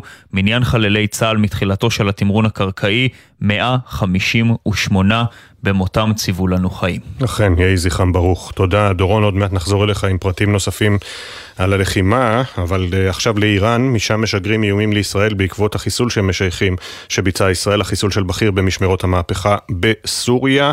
Uh, אמיר בר שלום, פרשננו לענייני צבא וביטחון, מה המסר שמעבירה uh, ישראל, אם אכן היא זו שעומדת מאחורי החיסול של רזי מוסבי, שדרגתו מקבילה לתת-אלוף. שלום אמיר. בוקר טוב אפי. תראה, אפשר להגדיר את מוסאווי כמפקד כלל הכוחות האיראנים בסוריה, ומי שהיה קרוב מאוד לקאסם סולימני. זה, אני חושב, אומר הכל על החשיבות שלו בארגון. מוסאווי היה מעורב בכל הפעילות האיראנית באזור, שכללה הברחות נשק, חימוש והפעלת המיליציות השיעיות בסוריה, וגם תיאום הפעילות של חיזבאללה ברמת הגולן. ההחלטה לחסל אותו היא מסר ברור לטהרן, אחרי סולימני, מוסאווי הוא הדמות הבכירה ביותר במשמרות המהפכה שמחוסלת בשנים האחרונות. תראה אפי, יש כאן איתות שישראל לא תבליג יותר על התוקפנות האיראנית נגדה בים סוף, בלבנון, בסוריה, וכנראה גם בים התיכון, ואני מזכיר לך את היירוט של המל"ט שהיה כנראה בדרכו לאסדת כריש. עכשיו נשאלת השאלה, מה תהיה התגובה האיראנית? שר החוץ האיראני כתב אתמול בחשבון הטוויטר שלו, ישראל צריכה לספור לאחור, וגם חיזבאללה הצטרף הלילה לאיומים. ישנן כמה אפשרויות של תגובה.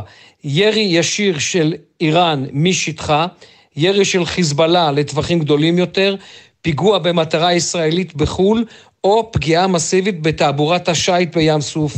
יכול להיות גם שילוב של כל האפשרויות האלה. בשורה התחתונה, אפי, ישראל חייבת עכשיו להיות ערנית, מודיעינית וגם מבצעית. תודה, אמיר.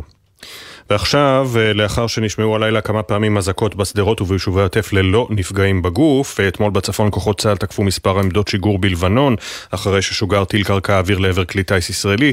הלחימה כמובן נמשכת ברצועת עזה. דורון קדוש חוזרים אליך. אתה מביא הבוקר פרטים חדשים על תקרית ברצועה שבה נפלו שני לוחמים מאש אה, כוחותינו לפני כחודש, לאחר שחרגו מגבולות הגזרה של החטיבה שלהם. נכון אפי, מתחילת התמרון והלחימה ברצועה נפלו יותר מ-20 לוחמי צה"ל כתוצאה מתאונות מבצעיות, ירי דו צדדי, אירועים נוספים שלא מאש אויב, אבל התקרית הזו שאת פרטיה אנחנו מביאים הבוקר היא תקרית חריגה במיוחד. היא אירעה לפני מספר שבועות בצפון רצועת עזה, כוח של לוחמי שריון חרג מגבולות הגזרה שלו. מסיבות שאינן ברורות, הלוחמים הגיעו עם הטנק לאזור שבו הם לא אמורים להימצא, מחוץ לגבולות הגזרה של החטיבה שתחתיה הם נלחמים. ובשלב מסוים הלוחמים זיהו מבנה שהעלה אצלם חשד. ככל הנראה הם גם ראו תנועות סביב המבנה, אולי גם זיהו דמויות חשודות, ולכן הם החליטו לירות פגז מהטנק על אותו בית, וירו על הקומה השנייה של המבנה, שכמובן נפגעה באופן קשה. תוך זמן קצר התבררה הטעות הנוראית. המבנה שעליו הם ירו את הפגז היה בית המג"ד של אחד ממפקדי הגדודים שלחמו באותה גזרה. בית המג"ד, כלומר המפקדה בשטח של מפקד גדוד חי"ר, מבנה שבו נמצאים לוחמים רבים ומשם מנוהלת הלחימה באותה גזרה. הטנק ירה כאמור על הקומה השנייה, בזמן שהמג"ד, קצין בדרגת סגן אלוף, שהה עם לוחמיו בקומה הראשונה, ומי שהיו בקומה השנייה הם שני לוחמי הגדוד שנהרגו במקום.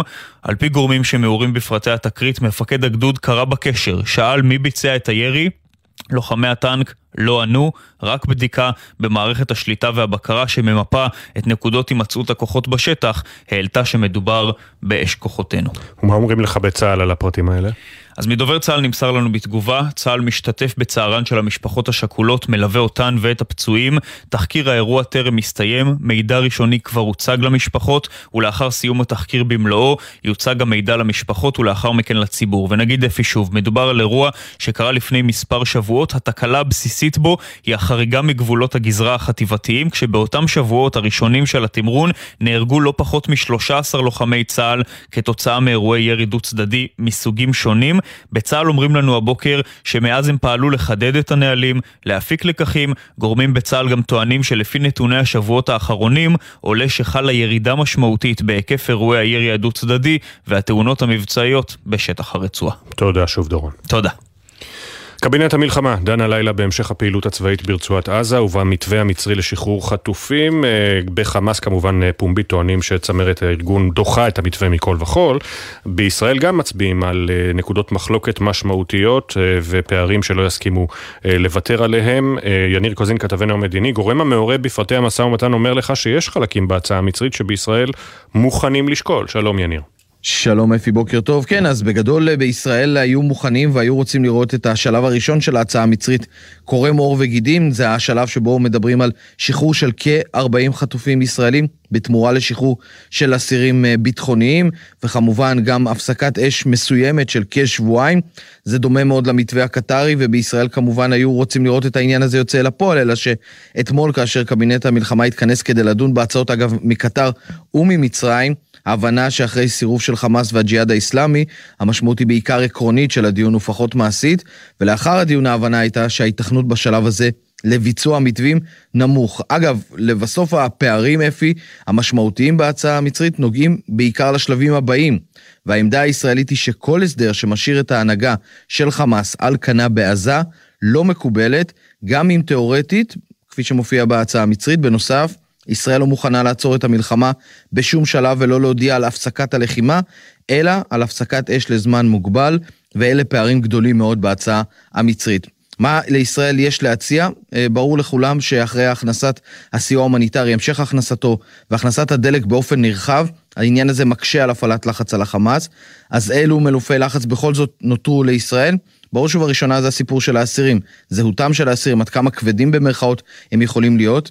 בנוסף, המשך הלחימה באופן עצים, אנחנו שומעים את זה גם מראש הממשלה וגם משר הביטחון, והפעלת לחץ צבאי על חמאס. בתקווה שהעניין הזה ישבור אותו. דבר נוסף, השארת האוכלוסייה איפה שהיא נמצאת כיום, קרי בדרום הרצועה, ולהתנות את חזרתם של התושבים לצפון הרצועה ולמקומות אחרים, בתמורה להחזרת החטופים. ואפי, העניין האחרון זה שיקום הרצועה. ישראל תוכל לאפשר את תחילת שיקום הרצועה רק לאחר החזרת החטופים.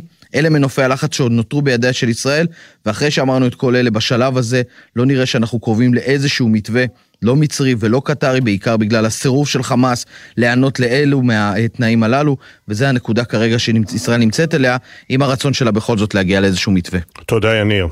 אז כאמור בחמאס אומרים בפה מלא דחינו את היוזמה המצרית להפסקת אש, בימים האחרונים התפרסמו פיסות מידע על ההצעה שמגיעה מקהיר אה, לשחרור חטופים, אבל התמונה השלמה עדיין לא ברורה. היכן עומד המשא ומתן? שלום לפרשננו ג'קי חוגי. שלום, אה, בוקר טוב אפי. בעצם אה, מאמץ אה, מצרי לתווך להפסקת אש נוספת לא הצליח לרשום פריצת דרך, ומה שקורה בעקבות זה זה שהמודיעין המצרי בתסכולו מדליף את ההצעה לתקשורת, הדלפה שנועדה להציג את חמאס כסרבנים. בעקבות זה נולדה מתיחות בין חמאס למצרים. המצרים, לא בפעם הראשונה. אנחנו ראינו אתמול עוד תחנה במסע ההדלפות שלהם, הפעם לרויטרס, סוכנות רויטרס, נאמר שם שמצרים הציעה לחמאס ולג'יהאד האיסלאמי להפסיק את המלחמה לכאורה בהסכמת ישראל, ובתמורה שהן יוותרו על השלטון ברצועה. חמאס לפי המצרים אמרו לא, פרסום אה, שנועד להביך את מנהיגי חמאס ולהראות אותם כמי שמהמרים על עתיד האוכלוסייה והעתיד של עזה. בחמאס מגיבים ואומרים, אנחנו לא יודעים על מה המצרים מדברים, לא מכירים הצעה כזאת בכלל. כאן זה עומד עכשיו, בערוץ המצרי שתקוע, וכל היומיים האלה של הדלפות מקהיר, מדוחה, שתיקה. קטאר צופה במחזה ושותקת. מן הסתם אתה מבין שהקטרים הם אלה שיצטרכו לחלץ את העגלה הזו מהבוץ שלה.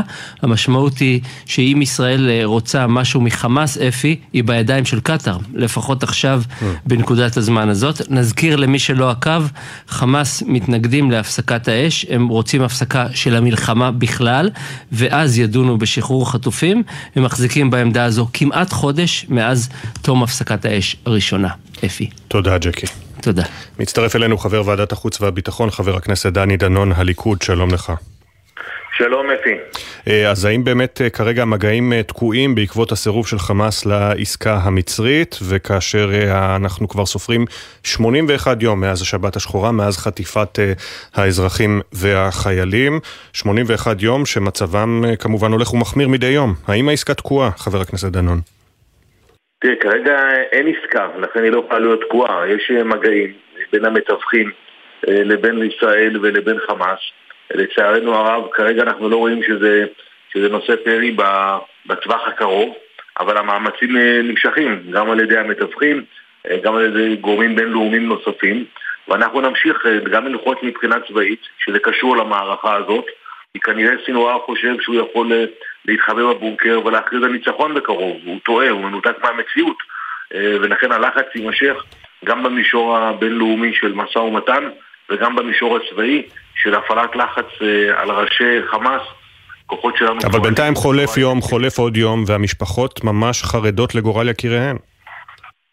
אה, ובצדק, אנחנו מודעים לכך שכל יום אה, מסכן את החטופים, ולכן אנחנו כן נחושים לפעול בשני המישורים, אבל זה לא דבר שתלוי בידינו. זה לא שהיום יש משהו שאנחנו יכולים לעשות שישנה את המציאות, אלא אם כן אנחנו נרים ידיים ונגיד זהו, אנחנו נכנעים, מוותרים, נהנים לכל דרישות חמאס, דבר שהוא לא, לא יקרה. אה, ולכן כרגע מה שצריך לעשות זה להמשיך בלחץ הבינלאומי, ואני חושב שגם השותפים כמו מצרים ומדינות אחרות אה, לא אומרות נואש בעקבות הסירוב ששמענו עליו בבוקר, אלא ממשיכות בניסיונות נוספים. אבל איך אה, ישראל יכולה ללחוץ על חמאס לחזור למשא ומתן? יש לנו אמצעי לחץ עליהם מלבד הלחץ הצבאי? תראה, אני חושב שאנחנו צריכים באיזושהי נקודה לשקול את הלחץ ההומניטרי. נקודה שאנחנו רגישים בנושא, כי העולם באמת אה, לוחץ עלינו, בייחוד ארה"ב, שנספק אה, סיוע רציף של מאות משאיות, עד היום נכנסו אלפי משאיות. אה, מהמועד שבו נחטפו הישראלים עד לרגע, אלפי משאיות נכנסו. לפי דעתי, כמו שלעולם יש דרישות הומניטריות, אנחנו יכולים לבוא ולהציב משוואה שבאה ואומרת, כל עוד אין ביקורים של הצלב אדום, כל עוד אין תיעוד של החטופים, אה, על פי כל כללי הדין הבינלאומי, mm-hmm. אנחנו לא משחקים לפי החליל שלכם בנושא הכנסת המשאיות היומיומית.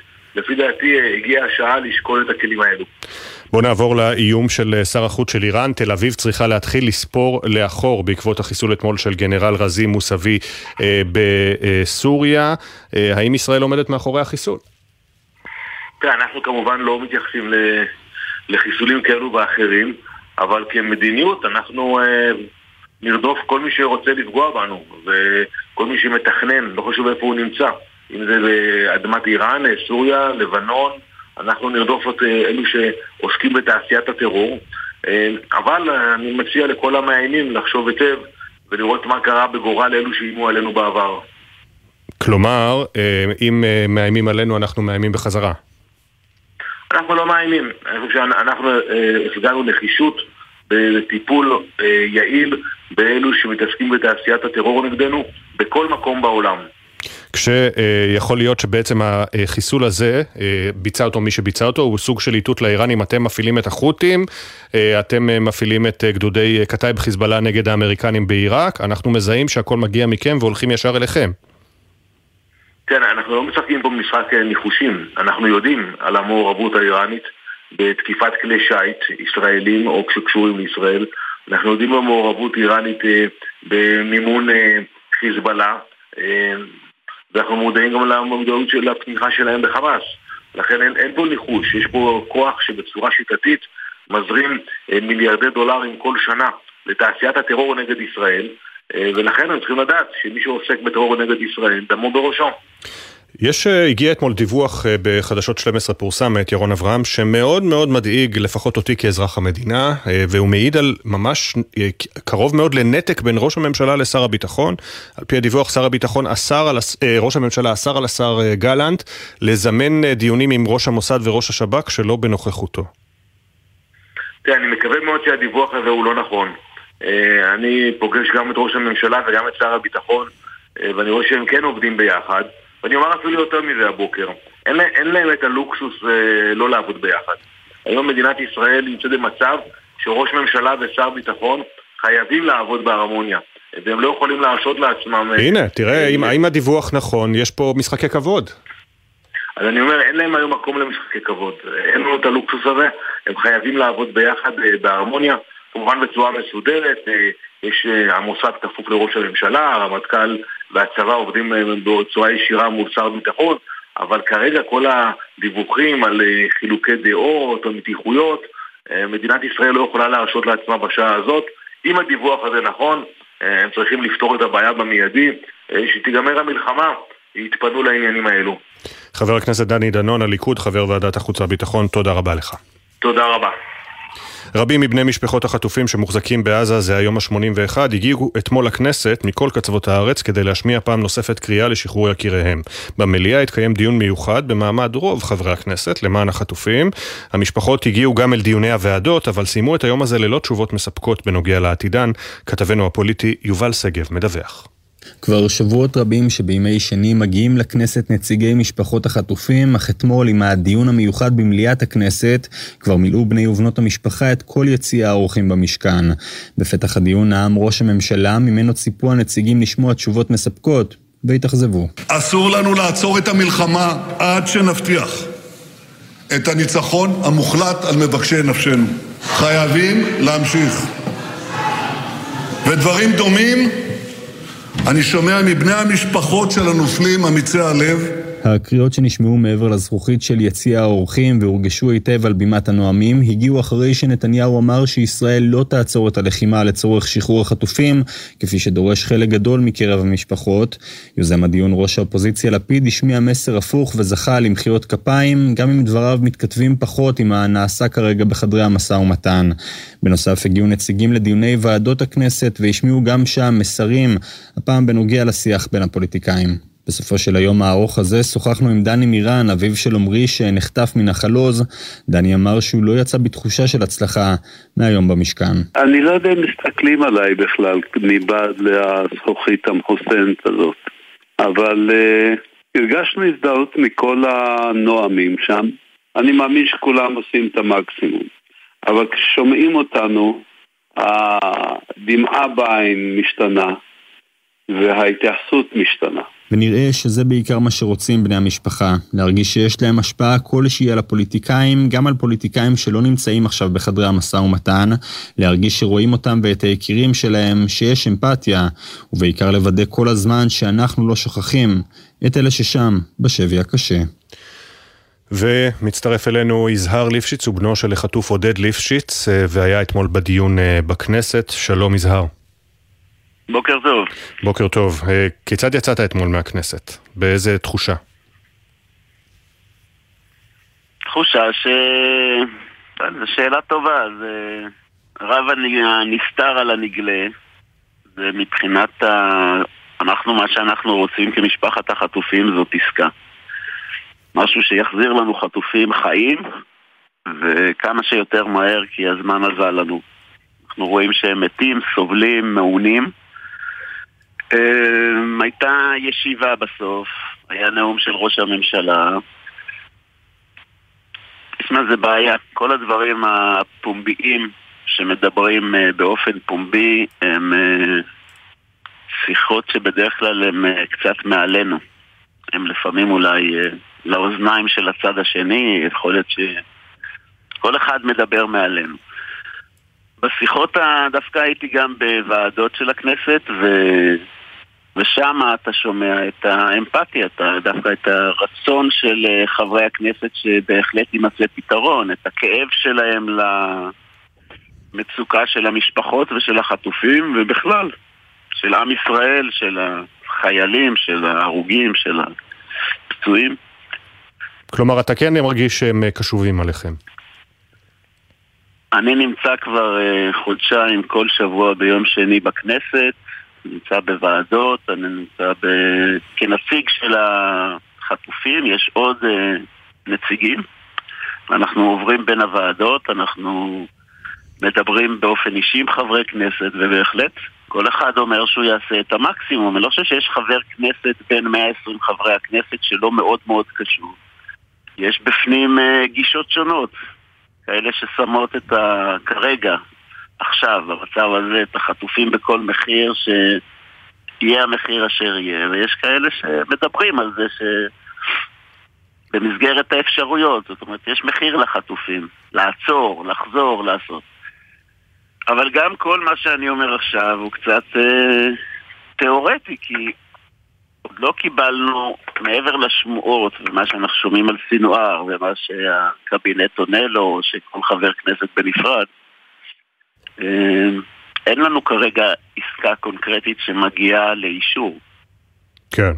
גם כתבנו לא המדיני יניר קוזין דיווח מפי גורמים מדיניים שכרגע לפחות המתווה המצרי לא, לא, לא מתקדם לשום מקום, העסק תקוע בגלל הסירוב של חמאס וגם כי ישראל מסרבת להשאיר את חמאס בשלטון בעזה אחרי סיום העסקה.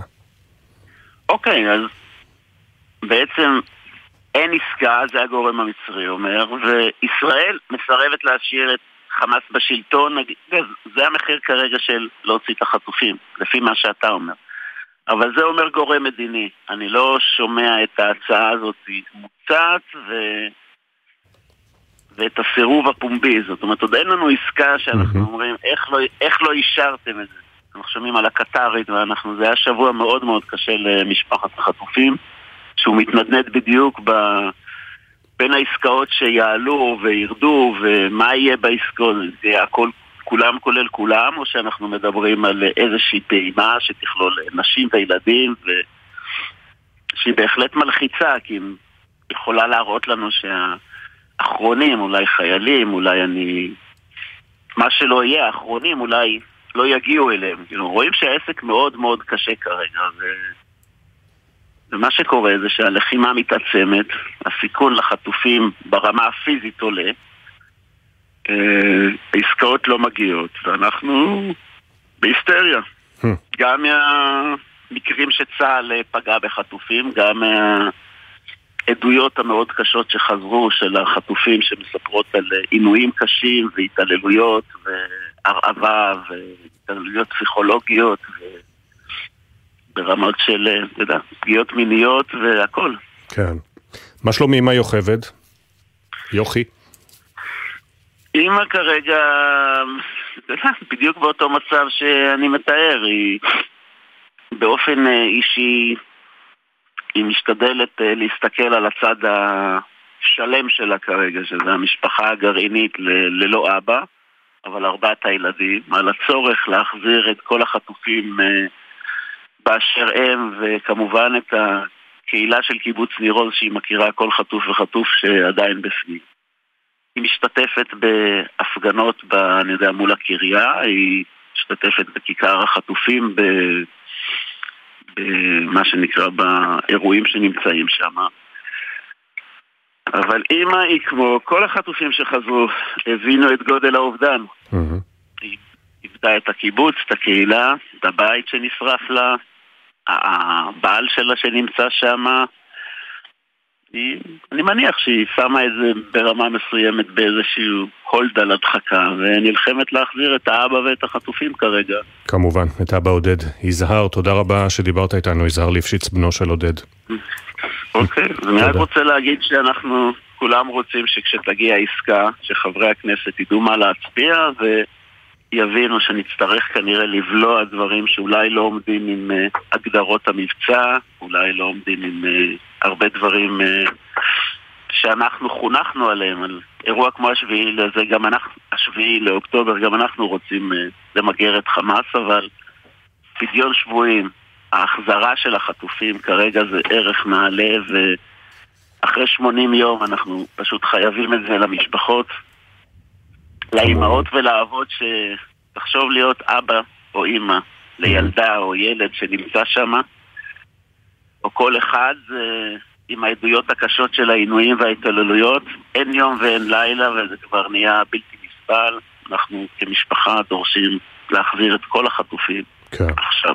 משפחת החטופים, יזהר ליפשיץ שוב, תודה רבה ונקווה לבשורות טובות בהקדם. תודה. תודה רבה, בבקשה. כבר שלושה ימים שבני ובנות הנוער מעוטף אה, עזה צועדים למען השבת החטופים. הם יצאו מכיכר החטופים בתל אביב לכיוון הכנסת, עשרות קילומטרים כבר מאחוריהם. היום הם צפויים להגיע לחצי הדרך. הנערים שצעדו לפני חמש שנים בדרישה לגדול בשקט נאלצו להחליף מאז דיסקט, כמו שאומרים הזקנים. היום הם דורשים, החזירו עכשיו את כל החטופים. כתבתנו בבירה נועה ברנס ליוותה אותם. אנחנו צועדים את הכנסת, ואנחנו שם נשמיע את הקול שלנו.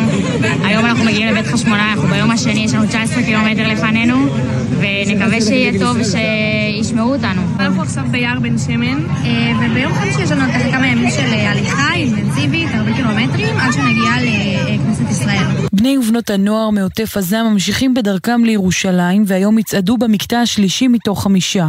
הם יצאו בראשון מכיכר החטופים בתל אביב, בערך 30 נערות ונערים.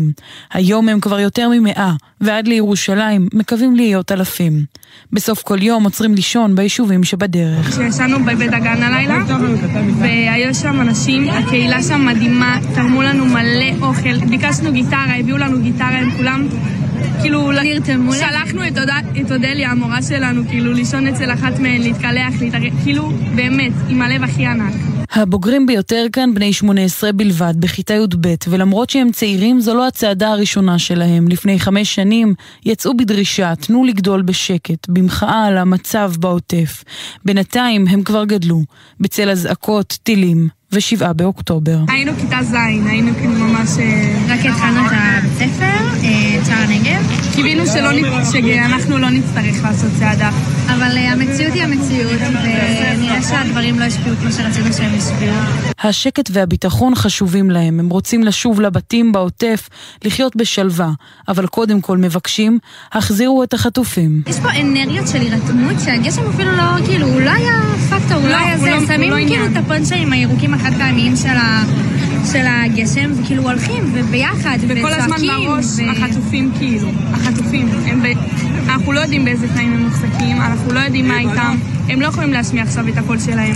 קצת גשם ממש לא יפריע. אני שומעת עדויות של אנשים שחזרו, זה להחזיר אותם עכשיו, זה כבר 80 יום היום. מה שהם עוברים בעזה הרבה יותר נורא ממה שאנחנו עוברים פה. הם ימשיכו לצעוד, להפגין, לצעוק עד שאחרון החטופים, החברים, המשפחה, הקהילה שלהם, יחזור לביתו. אנחנו צועדים לכנסת במשך חמישה ימים. בשביל שמישהו ישמע אותנו ויעזור לנו להחזיר את החברים שלנו, את המשפחה שלנו. תחזירו את אורון! תחזירו את אורון! תחזירו את קיט! בכל יום ניזוקים עוד ועוד בתים ביישובים על גבול הצפון מרקטות וטילי חיזבאללה. היישובים, המושבים, הקיבוצים אמנם פונו מהתושבים, אך הם מקווים שכאשר ישובו בזמן בטוח יותר, יהיה להם לאן לשוב. כתבתנו עדה שטייף התלוותה אתמול למי שנשארו שם ומתמודדים עם הנזק. אין יישוב על גבול לבנון שהבתים שלו לא נפגעו מטילי חיזבאללה. במטחי הטילים והקטיושות שגם הן חזרו לשטח, יוצאים חברי כיתות הכוננות עם הלוחמים בשטחם לסרוק ולבדוק נזקים. התושבים שהוגלו מיישוביהם ומבתיהם מתקשרים ומבקשים לדעת מי מהבתים נפגע הפעם ועד כמה. הטילים שירה אתמול החיזבאללה פגעו במבנים בבית הלל, אביבים, מטולה, מנרה ועוד. אחד התושבים שמע את השריקה המפחידה. אני ישבתי בבית ואז שמעתי שריקה, שמעתי את הפיצוץ וזהו, נכנסתי לחדר ביטחון וחיכיתי להוראות. הטיל הזה נעצר בצמרת עץ, התפוצץ ומההדף נפגעו כ-20 מבתי היישוב. מצד אחד אנחנו אומרים, טוב שזה רק בתים וזה לא נזק בגוף ובנפש וזה רק בתים ובתים אפשר לתקן אז אפשר להסתכל על זה בצד החיובי אבל בצד, בלונגרן זה לא משהו שיכול להחזיק מעמד זה משהו שצריך לטפל בו. יישובים נטושים והמלחמה מרעידה את האזור. צה"ל יורה והרבה, משיב אש. הם נראה לי יותר יודעים לעקוץ ולברוח, אנחנו אחרי זה מנהלים אש אה, עוד הרבה. לאחרונה אבל התחלנו גם לראות ירי לשיבוש, עוד לפני שהם יורים. אנחנו מבינים שיש להם את הכוונה לראות, אנחנו כבר מתחילים להפריע להם, ואנחנו מבינים שמי שמסתובב פה סך הכל זה אויב. איה, אישה אחת, כבר לא צעירה, נוסעת בשבילי היישוב על הקולנועית שלה. היא לא תצא מפה. יש לה גם כלב ושלושה חתולים לדאוג להם. אני לא פוחדת, אני מרגישה פה בבית, וטוב, ומוגנת. ובטוחה. עוד לא מספיקים לאמוד את הנזקים מהטיל כאן, וביישובים סמוכים סופגים טילים ויוצאים לבדוק את הפגיעות והנזקים גם בהם. כדאי, אומרים ביישובים, שיבינו, גם כאן אנחנו נלחמים על הבית. עכשיו 7.37 ועוד חצי דקה הכותרות. הבוקר הותרו לפרסום שמותיהם של שני לוחמי מילואים שנפלו בקרבות בדרום הרצועה, הודעות נמסרו למשפחותיהם. סמל ראשון במילואים אלישע יהונתן לובר, בן 24 מיצהר, נפל בהיתקלות עם מחבלים. רב סמל במילואים יוסף גיטרץ, בן 25 מתל אביב, נפל מפגיעת טיל נ"ט. שלושה לוחמים וקצין נפצעו קשה אתמול בקרבות ברצועה, הם פונו לטיפול רפואי ומשפחותיהם עודכנו. קבינט המלחמה דן הלילה בהמשך הפעילות הצבאית ברצועת עזה ובמתווה המצרי לשחרור חטופים. גורם המעורה במשא ומתן אמר לכתבנו המדיני יניר קוזין שבישראל מוכנים לשקול חלקים מההצעה המצרית, אך מבינים שאין התקדמות כיוון שחמאס דחה פומבית את ההצעה. חבר הכנסת דני דנון מהליכוד, חבר ועדת החוץ והביטחון, אמר בבוקר טוב ישראל, צריכים להציב משוואה, כל עוד החטופים מוחזקים בניגוד לכללים הבינלאומיים, לא להיכנע ללחץ מהעולם. כמו שלעולם יש דרישות אה, הומניטריות, אנחנו יכולים לבוא ולהציב משוואה שבאה ואומרת כל עוד אין ביקורים של הצלב אדום על פי כל כללי הדין הבינלאומי אנחנו לא משחקים לפי החליל שלכם. מרכז הסחר הימי של בריטניה מדווח על, תק... על תקיפה של כלי שיט במיצרי באב אל-מנדב ממערב לנמל אל-חודדה שבתימן. עד כה לא דווח על נפגעים או נזק, הרשויות חוקרות. עדכוני תנועה מגלגלצ, בכביש 6 דרומה יש עומס תנועה ממחלף בקה עד אייל, כביש החוף דרומה עמוס ממחלף ינאי עד יקום, כביש 5 עמוס מכיוון ראש העין מזרח עד אבן העזר בגלל תאונה, כביש עכו חיפה עמוס מעכו מזרח עד צומת כפר מסריק. מזג האוויר מעונן חלקית, הטמפרטורות עדיין גבוהות מהרגיל לעונה, יוצאים להפסקה קצרה ואחריה עינב קרנר ליוותה את המילואימניקים שעד לפני 80 יום היו בעלי עסקים וכעת מתקשים לסגור את החודש. בוקר טוב ישראל, מיד חוזרים.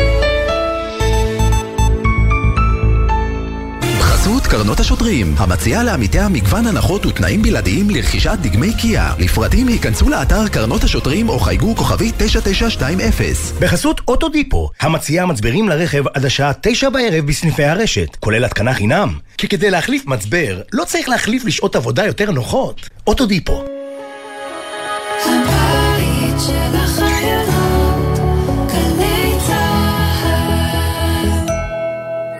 אתם רוצים לקבל עדכונים בזמן אמת מצה"ל ישירות לוואטסאפ? הרשמו לערוץ הרשמי של דובר צה"ל ותקבלו את כל המידע, הכתבות והתיעוד מהשטח. חפשו דובר צה"ל בלשונית העדכונים בוואטסאפ. אצלי בבית, אמא ואבא קונים רק פירות וירקות ישראליים. איך זה אצלכם? זה הזמן לחזק את החקלאים שלנו. מ-24 בדצמבר תחול חובת סימון ארץ המקור של תוצרת טרייה הנמכרת בתפזורת. לכן כשקונים פירות וירקות, דגים ומוצרי חלב, בודקים שזה ישראלי, שיש סימן שזה מכאן. קונים תוצרת ישראלית ושומרים על החקלאות שלנו. מידע באתר משרד החקלאות. מגישים משרד החקלאות ומועצת הצמחים. שלום, כאן אוריאל מפריז. אחרי אירועי 7 באוקטובר, הרגשתי צורך לתת מעצמי למען ישראל. אני גאה להשתתף עם אלפי צעירים בתוכנית המתנדבים של תגלית ולעזור לחקלאות בישראל. תגלית, גאווה ישראלית. הצטרפו ללוות צעירים מהתפוצות בתוכנית ההתנדבות של תגלית בשיתוף מוזאיק. חפשו תגלית בגוגל. עמיתי מועדון חבר, חדש, הטבות ייחודיות על אורה, החשמלית המשפחתית מבית קולמוביל. לפרטים כוכבית 6853 או באתר מועדון חבר, בתקווה לימים טובים יותר. זה הכל בשבילך, חבר. ידעתם שבעקבות המצב, משרד הכלכלה פתח מוקד חירום לתעשייה ולעסקים, ושמשרד העבודה גיבש תוכנית תמריצים לחזרה לתעסוקה? וידעתם שיש אתר אחד המרכז למענכם את כל המידע על כל מה שהממשלה עושה. כל המידע למפונים, לעסקים, לחקלאים, לכל האזרחים. עכשיו באתר חרבות ברזל, מידע לציבור ממשרדי הממשלה. חפשו ברשת חרבות ברזל, מידע לציבור ממשרדי הממשלה, ותקבלו את כל המידע על מה שאתם יכולים לקבל מהממשלה. יחד ננצח. מלונות ירושלים מחבקים את אנשי המילואים, כוחות הביטחון וההצלה. יצאתם להתרננות מהמילואים? אתם חלק מכוחות הביטחון וההצלה? בואו לירושלים בחודשים דצמבר וינואר ותקבלו הנחות מיוחדות במגוון בתי מלון בעיר. היכנסו לאתר iTravelJerusalem.com ובואו להירגע ולהתרענן בירושלים. ביוזמת משרד ירושלים ומסורת ישראל, עיריית ירושלים והרשות לפיתוח ירושלים. ג'יי גיב מזמינה אתכם להצטרף למאות אלפי ישראלים שכבר תרמו ולתרום למגוון עמותות ומיזמים בחזית ובעורף באופן בטוח. חפשו גיב בגוגל, מצאו את העמותה או המיזם הקרובים ללבכם ותוכלו לתרום כבר עכשיו. גיב, הבית של הנתינה. עכשיו בגלי צה"ל, אפי טריגר, עם בוקר טוב ישראל. עכשיו אנחנו מלווים את תושבי קיבוץ רעים שעברו למשכן זמני במגדלים בתל אביב, בשכונת פלורנטין. כתבנו גל ג'רסי הצטרף עליהם. אני באה לעשות מהלימון לימונדה. עמדתי בבוקר עם הכוס קפה במרפסת ואמרתי, מה אני עושה פה? זה לא שלי כל הדבר הזה. קיבוץ רעים הירוק והמרווח, מלא השדות החקלאיים הוא אולי ההפך הגמור מהמשכן הנוכחי של תושבי הקיבוץ המפונים. מאה קילומטרים מהקיבוץ, בשכונת פלורנטין בתל אביב, בקצה רחוב הרצל הצפוף עומדים שני בניינים, לבנים וגבוהים, שעליהם נתלה שלט ענק, רעים, בדרך הביתה. אחת המילים שהכי שגורות בפינו זה הזוי. זה לא, לא נתפס. ההפקרות הזאת היא ממשיכה. היא המשיכה במלון, שאתה מרגיש שאתה לבד. שאין מדינה שאוקיי, קרה מה שקרה, בואו תראו אותנו, ת, תטפלו בנו.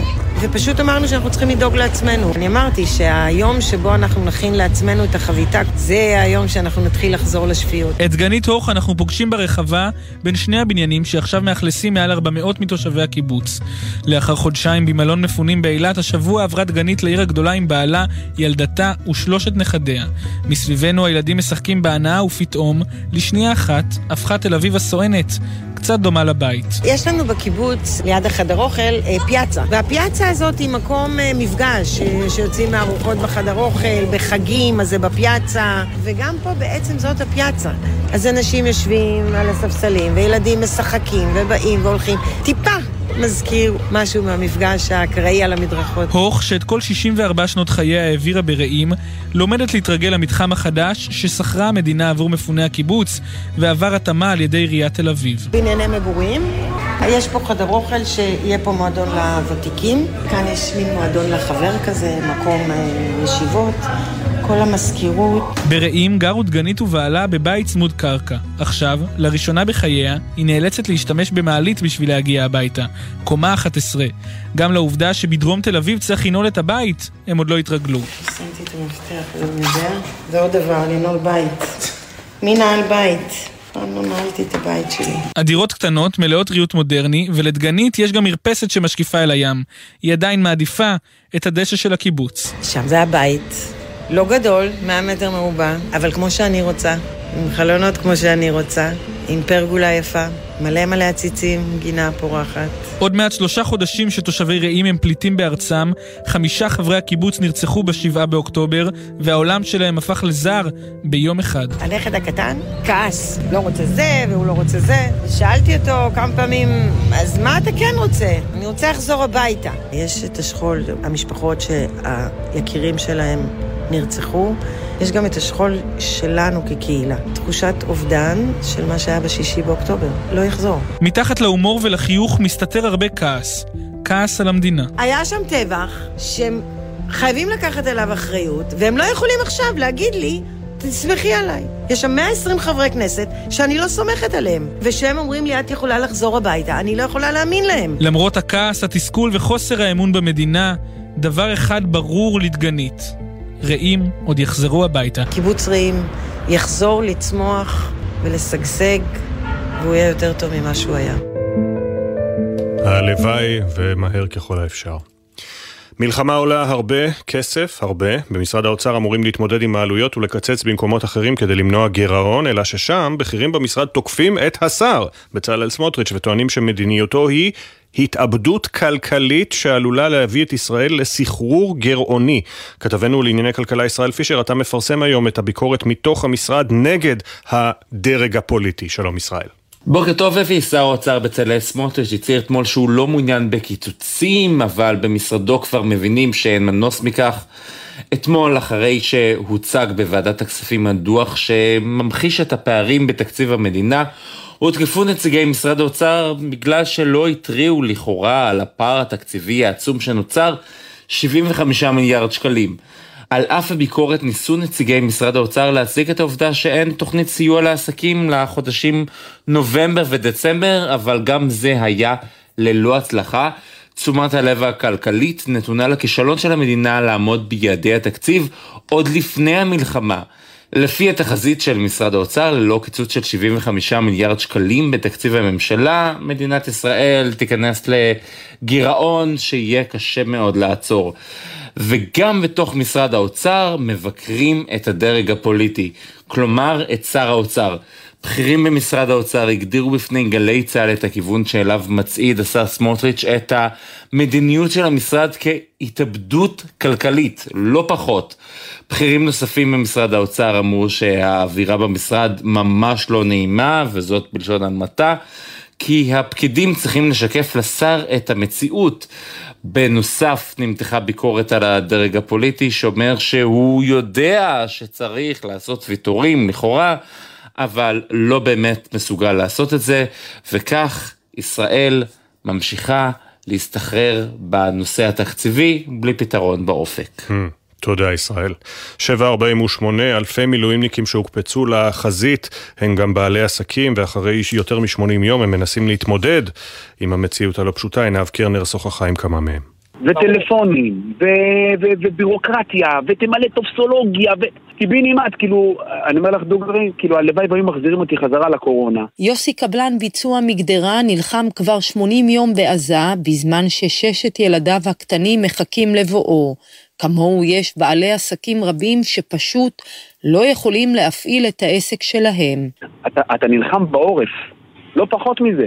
באמת, בקורונה קודם כל הזרימו כספים שאנשים אה, יחיו, ואחר כך, אה, את יודעת, מי שהיה צריך להחזיר, מחזירים. למה אני צריך לשבת להילחם בבית עם שישה ילדים ואני גרוש ואני צריך לשלם מזונות וצריך לשלם שכר דירה? והתשובה של הבנק של המנהלת בנק, שאני שואל אותה, אוקיי, מה את מצפה שאני אעשה? אז אמרתי לי, תחזיר צ'קים לספקים. פשוט ביטלתי להם את הצ'קים לספקים שלי, כי אין לי מאיפה לשלם להם. גם אם ינערו אותי מעל איילון, אין לי מאיפה. אלמוג הוא מאמן אישי ומרצה שמשרת במילואים ביחידת קומנדו מאז תחילת המלחמה. הוא מתקשה להתמודד עם הפגיעה הקשה באובדן ההכנסות. אחרי טיפה אה, בלאגנים עם שדות תעופה וכולי, הגעתי לפה אה, שלושה ימים אחרי שהתחילה המלחמה, מאז אני אה, כאן. זהו, מן הסתם שמאז העסק לא עובד. איך מסתדרים כלכלית? אנחנו מקבלים כסף על המילואים, כן, אף אחד לא נמצא פה בחינם מצד אחד, מצד שני יש פה פגיעה משמעותית בהכנסות. כל הרצון לעזור וזה, אז קודם כל יש הרבה בירוקרטיות של תגישו דרך פה ותגישו דרך שם. גם רחלי לוי מאשקלון, בעלת חברת קייטרינג, נאלצת להתמודד עם הירידות בהכנסות החברה, בזמן שהשותף שלה הוקפץ למילואים בצפון. שכמו שאני משלמת את, ה, את המע"מ ואת אה, מס הכנסה, אה, שידעו לתת לי את ההטבות ואת ההקלות, ושיבינו שאני משלמת את זה בזמן, אה, אז אני צריכה גם לקבל ואני צריכה לקבל מתווה שהוא נכון. ו- וכמו שאני יודעת שאני לא ישנה בלילה, אז, אז זה אותו דבר שהמדינה יודעת לקבל את המיסים שלנו, לתת לנו בחזרה. דברים מתנגדים אליי, הוא מגיע אז יש לו ללכת לבית, לילדים, אה, להתעסק אה, פחות בדברים של העסק וזה מובן. אה, וזה קשה, זאת אומרת, אה, פתאום אה, דברים לא ברורים, אז, אז הכל מתעסקת לבד. עומר מבאר שבע, שנמצא בשירות מילואים בעל עסק לבר אירועים, סגר את העסק שלו לחלוטין. בימים אלה מנסה להפעילו מחדש באמצעות אביו החברים. הוא הגיש בקשה לפיצוי מהמדינה, ועד לרגע זה לא קיבל אף פרוטה. כרגע אה, העסק לא עובד. מנסים כמה שיותר לתפעל את הנושא הזה מבחינה טלפונית, אני מנסה כמה שיותר גם תוך כדי מילואים לדבר ולסגור. אה, יש לי חבר ש... שעוזר לי ואבא שלי שעוזרים לי עם העסק כרגע. מבחינת הכנסות וכאלה זה פגע לי 100% כאילו בהכנסות. אה, כרגע אני מסתדר עם המשכורת הצבאית. ביקשתי איזושהי בקשה לפיצויים מהמדינה ו... ועד עכשיו לא קיבלתי את זה. מאות אלפי מילואימניקים גויסו בצו 8 ומסכנים את נפשם מדי יום. ספק אם העסקים של חלק מהם ישרדו את התקופה הקשה, כעת הם מבקשים, אל תחכו ליום שאחרי כדי לעזור לנו. Hmm. אנחנו חוזרים אל גבול הצפון. קובי מנדל הצטרף אתמול למילואימניקים של חטיבת הצנחנים במוצב ראש הנקרה, הנושק לגדר הגבול. שימו לב, במהלך הכתבה תישמע אזעקה מוקלטת, גשם סגול היא מוקלטת. גשם סגול, גשם סגול, ליבוי עמדות, גשם סגול. הכנסה משנה מבקר, תרדו, תרדו לתדר, תתחילו לנהל את זה שם, תפנו את התדר הזה לטובת המשך ניהול האירוע פה. התראות שכאלה כבר הפכו לשגרה במוצב ראש הנקרה, מוצב המשקיף לעבר הים שממערב ולעבר איום לבנוני מצפון-מזרח. לעתים זהו ירי ממשי לאזור, וכבר היו כאן כאלה לא מעט. לבנון, ארץ מלחמה. אנחנו נמצאים כרגע בקו התעלות הקדמי ביותר, ממש אה, כמה מטרים ספורים מהגבול עצמו. מבססים פה איזשהו קו הגנה, מולנו עומד אה, מין מתחם צבאי של צבא לבנון, לא חיזבאללה. זהו רב סרן מוטי רחמים, מפקד הפלוגה שבמוצב. הם מגויסים כבר כ-70 יום חיילי צנחנים במילואים, צעירים לצד מבוגרים. ממש מתחת למוצב נותרו הנקרות שבימים רגילים הרבה מאוד תיירים באים לראותן. אבל כיום המתחם כולו הינו שטח צבאי סגור. ומעבר לדריכות הגבוהה במוצב, המילואימניקים מוצאים כל אחד בדרכו דרך לחרוג מהשגרה. כמו עמרי לוי מפתח תקווה. תשמע, בשביל זה הבאתי גם את הקובייה ההונגרית. התחלתי לפתור, למדתי את זה פה. ב... לפני איזה שבועיים אמרתי, אני לוקח על עצמי פרויקט, לומד, כל אחד מוצא את, ה... את הדברים שמעבירים לו את הזמן. אה, אבל אנחנו גם, אה, אתה יודע, מנסים אה, לשמור על השגרה, לשבור את השגרה, כזה, אתה יודע. מעת לעת הם יוצאים לחופשה בבית, חוזרים וממשיכים במשימתם במוצב. לא שומעים מהם תלונות, שומעים מהם על המציאות המתוחה בגבול. כמו שאומר לנו מיכה נזרי. מה שצריך לעשות עושים, ממתינים. בכל זאת עם היד על הלב, רוצים גם שזה יסתיים כבר ולחזור לשגרה על הבית? לא, לא, לא במצב הזה. מבינים שבמצב הזה קצת קשה לחזור לשגרה כזאת. לפני כמה חודשים היינו פה בקו, אה, באותה גזרה. והאבסורד זה שחיזבאללה יושב לך עם נשק מול הגדר ומצלם אותך ועם RPG ואתה יושב ולא עושה כלום. את סגן אלוף א', מג"ד בחטיבה הצפונית של הצנחנים, פגשנו בשטח בין היישובים שעל הגדר. בימים האחרונים אכן אה, יש עלייה בקצב אה, חילופי האש בשני הצדדים, גם מצד האויב וגם אה, מהצד שלנו. אנחנו מגיבים בהתאם, בעומק יותר, מפעילים את כל האמצעים הנדרשים, רואים גם פגיעה באויב. אתם רואים איזה שהם סימנים של רפיון בקרב המחבלים? אנחנו בעיקר רואים את זה מתבטא, שזה בא לידי ביטוי בתנועה שלהם אחורה, התרחקות מהגבול ביחס לאיפה שהם היו בימים הראשונים, סדר גודל של אה, כמה קילומטרים טובים, ובמקום אה, התכתשויות איתנו על קו הגבול, הם מנסים את מזלם מהעומק. עבור רבים מהמילואימניקים הללו, אלה שהם עצמאים בעיסוקם, היום שאחרי הוא היום שבו ישובו לעיסוקיהם ויש החוששים מהרגע הזה, כמו עמרי לוי העוסק ביצירת תוכן ולא בטוח לאן הוא יחזור. אבל בינתיים, כל עוד הגבול מתוח, הם פה ומבטיחים להישאר עד שתושבי הצפון ירגישו מספיק בטוחים לחזור לבתיהם. ומוטי המ"פ אומר זאת הכי טוב. אני רק אגיד שאנחנו נישאר פה כמה שנצטרך וכמה שנידרש. אם זה לא רק אנחנו, זה עוד כוחות, כדי שיהיה להם שקט ושהצפון יהיה שקט אה, לכל סיטואציה שתקרה. אנחנו פה ונהיה חזקים לאורך זמן. את התסריט של 7 באוקטובר איש לא יכול היה לכתוב כנראה. המציאות עלתה על כל דמיון, על כל זוועה. במשך עשור שירן שערבני עבדה על יצירת הסרט המושלם, המבוסס על זיכרונותיה. כבר לפני המלחמה כתבה בתסריט על פוסט-טראומה, את סצנת הריקודים במסיבת טבע בדרום דחתה בינתיים לימים רגועים יותר. אורי קספרי כתבנו התלווה ליום צילומים של הסרט זברות, ולבמאית שלא מוכנה לוותר על החלום. פוקוס לסצנה, שקט מסביב, roll sound, רץ, 32 1 Unissette. Set. Set and. action. יומיים לפני שהתחילה המלחמה, היינו בסיור לוקיישן ענק בדרום, ובדיוק מצאנו לוקיישן של שטח כזה בדרום, שאמרנו, או, או, זה מקום מעולה למסיבה. זאת שירן שערבני, במאית, תסריטאית ויוצרת הסרט זברות, ששקועה בצילומים ולא שוכחת את המציאות. איך אנחנו נצלם עכשיו סצנה של מסיבה? בדרום. בסרט שלי, הגיבורים בורחים מהמלחמה כדי להגיע למסיבה. אף תסריטאי, כאילו עם המוח הכי מעוות וחולה נפש בעולם, לא יכול לכתוב תרחיש אימים כמו שקרה ברעים. זברות מספר על שלושה חברי ילדות ממושב בצפון, שני בחורים ובחורה שבורחים מצלילי מלחמת לבנון השנייה בטרמפים למסיבת טרנסים בדרום. אלא שמאז 7 באוקטובר המילים מלחמה או מסיבה קיבלו אופי אחר. למרות הכל, שערבני מתעקשת להמשיך בצילומים. אנחנו עברנו בתוך הכל. עברנו גם בתוך uh, לבטל הכל, וגם להיות בחוסר חשק לעשות כל דבר. כל אחד בתוך הצוות uh, חווה את זה ומכיר מישהו, ויש כאלה שהרבה יותר, וזה היה uh, לא פשוט. בכלל, אני, כשהסתכלתי כאילו על הצוות שלי ועל השחקנים, בעיניים, הבנתי שהדבר הכי טוב שאני יכולה לעשות כרגע, זה לעשות. שערבני לא מגזימה. השחקנית גאיה ענבר, המגלמת את אושר, גיבורת הסרט, נאחזת בעשייה. למרות שהיא לא מצליחה באמת להשכיח את הקושי והאובדן. אני במקור מהדרום, בקיבוץ משמר הנגב. גם אחרי הצבא גרתי שנה בבארי, חברה טובה שאיבדה את אח שלה. אני לא ממש מרגישה שאני מצליחה לברוח. נגמר היום צילום, חוזרים הביתה, מדליקים חדשות, אבל מתעסקים בחלק הזה שאנחנו לפחות עושים אמנות. על הסט ברור שבאקשן וכשקוראים את הדברים, אז אני לגמרי בתוך אושר, אבל אה, בקאטים ואחר כך זה קצת אה, קשה. רן קפלן משחק לצד ענבר בדמות עידו, צעיר שנפשו מצולקת מהשירות הצבאי. בימים בהם אנחנו שומעים הרבה על הראשונים להתגייס לשירות המילואים, קפלן מבקש להזכיר באמצעות הסרט שיש עכשיו מי שחווים חוויה אחרת, ומי שיחזרו משם, אחרים. הוא מקבל צו מילואים, ועידו הוא חייל פוסט-טראומטי. הוא בעצם שם את הדף של הצו 8 מתחת לכרית, ובדיוק אושר קוראת לו לצאת להרפתקה הזאת, למסע הזה, והוא כאילו מעלים עין ונוסע איתם. אני חושב שיש פה משהו שהוא כאילו מתחמק ממילואים, אבל זה יותר חוסר יכולת, שגם על זה לא מדברים הרבה עכשיו. ויש גם אנשים שבסוף זה מעורר אצלם איזה משהו שהוא מטורף. בינתיים הם מצלמים.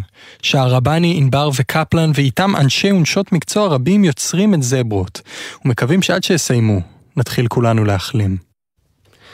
ולפני סיום אנחנו ממשיכים במסורת החדשה שהתחלנו בה, מסורת שאנחנו מקווים שתסתיים במהרה. לא ניפרד לפני שנציין, הבוקר יש עדיין 133 חטופים בעזה עם בני משפחה שמחכים להם.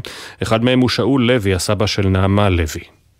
שלום, אני שאול, סבא של נעמה לוי, החטופה אי שם ברצועת עזה. אני מתבונן בצילום של נעמה, יפה וזוהרת, שכולם מכירים. ואני יודע כי אני משקר לעצמי. 81 ימים עברו, והיא ממש לא מחייכת כמו בתמונה. קשה לה. החזירו אותה ואת כל החטופים הביתה. העורך הראשי של בוקר טוב ישראל הוא שרון קינן, עורכת המשנה נועה ברנס. המפיקה הראשית של בוקר טוב ישראל היא אורי שילה, לצידה הבוקר עדן רכלין. על הביצוע הטכני בן שני, בפיקוח הטכני דני אור, עורך הדיגיטל יוסי ריס, תודה גם למשה טורקיה, אחרינו ספי עובדיה ויניר קוזין. אנחנו ניפגש פה שוב מחר, יום רביעי, שש בבוקר. עוד יבואו ימים טובים יותר. בוקר טוב ישראל.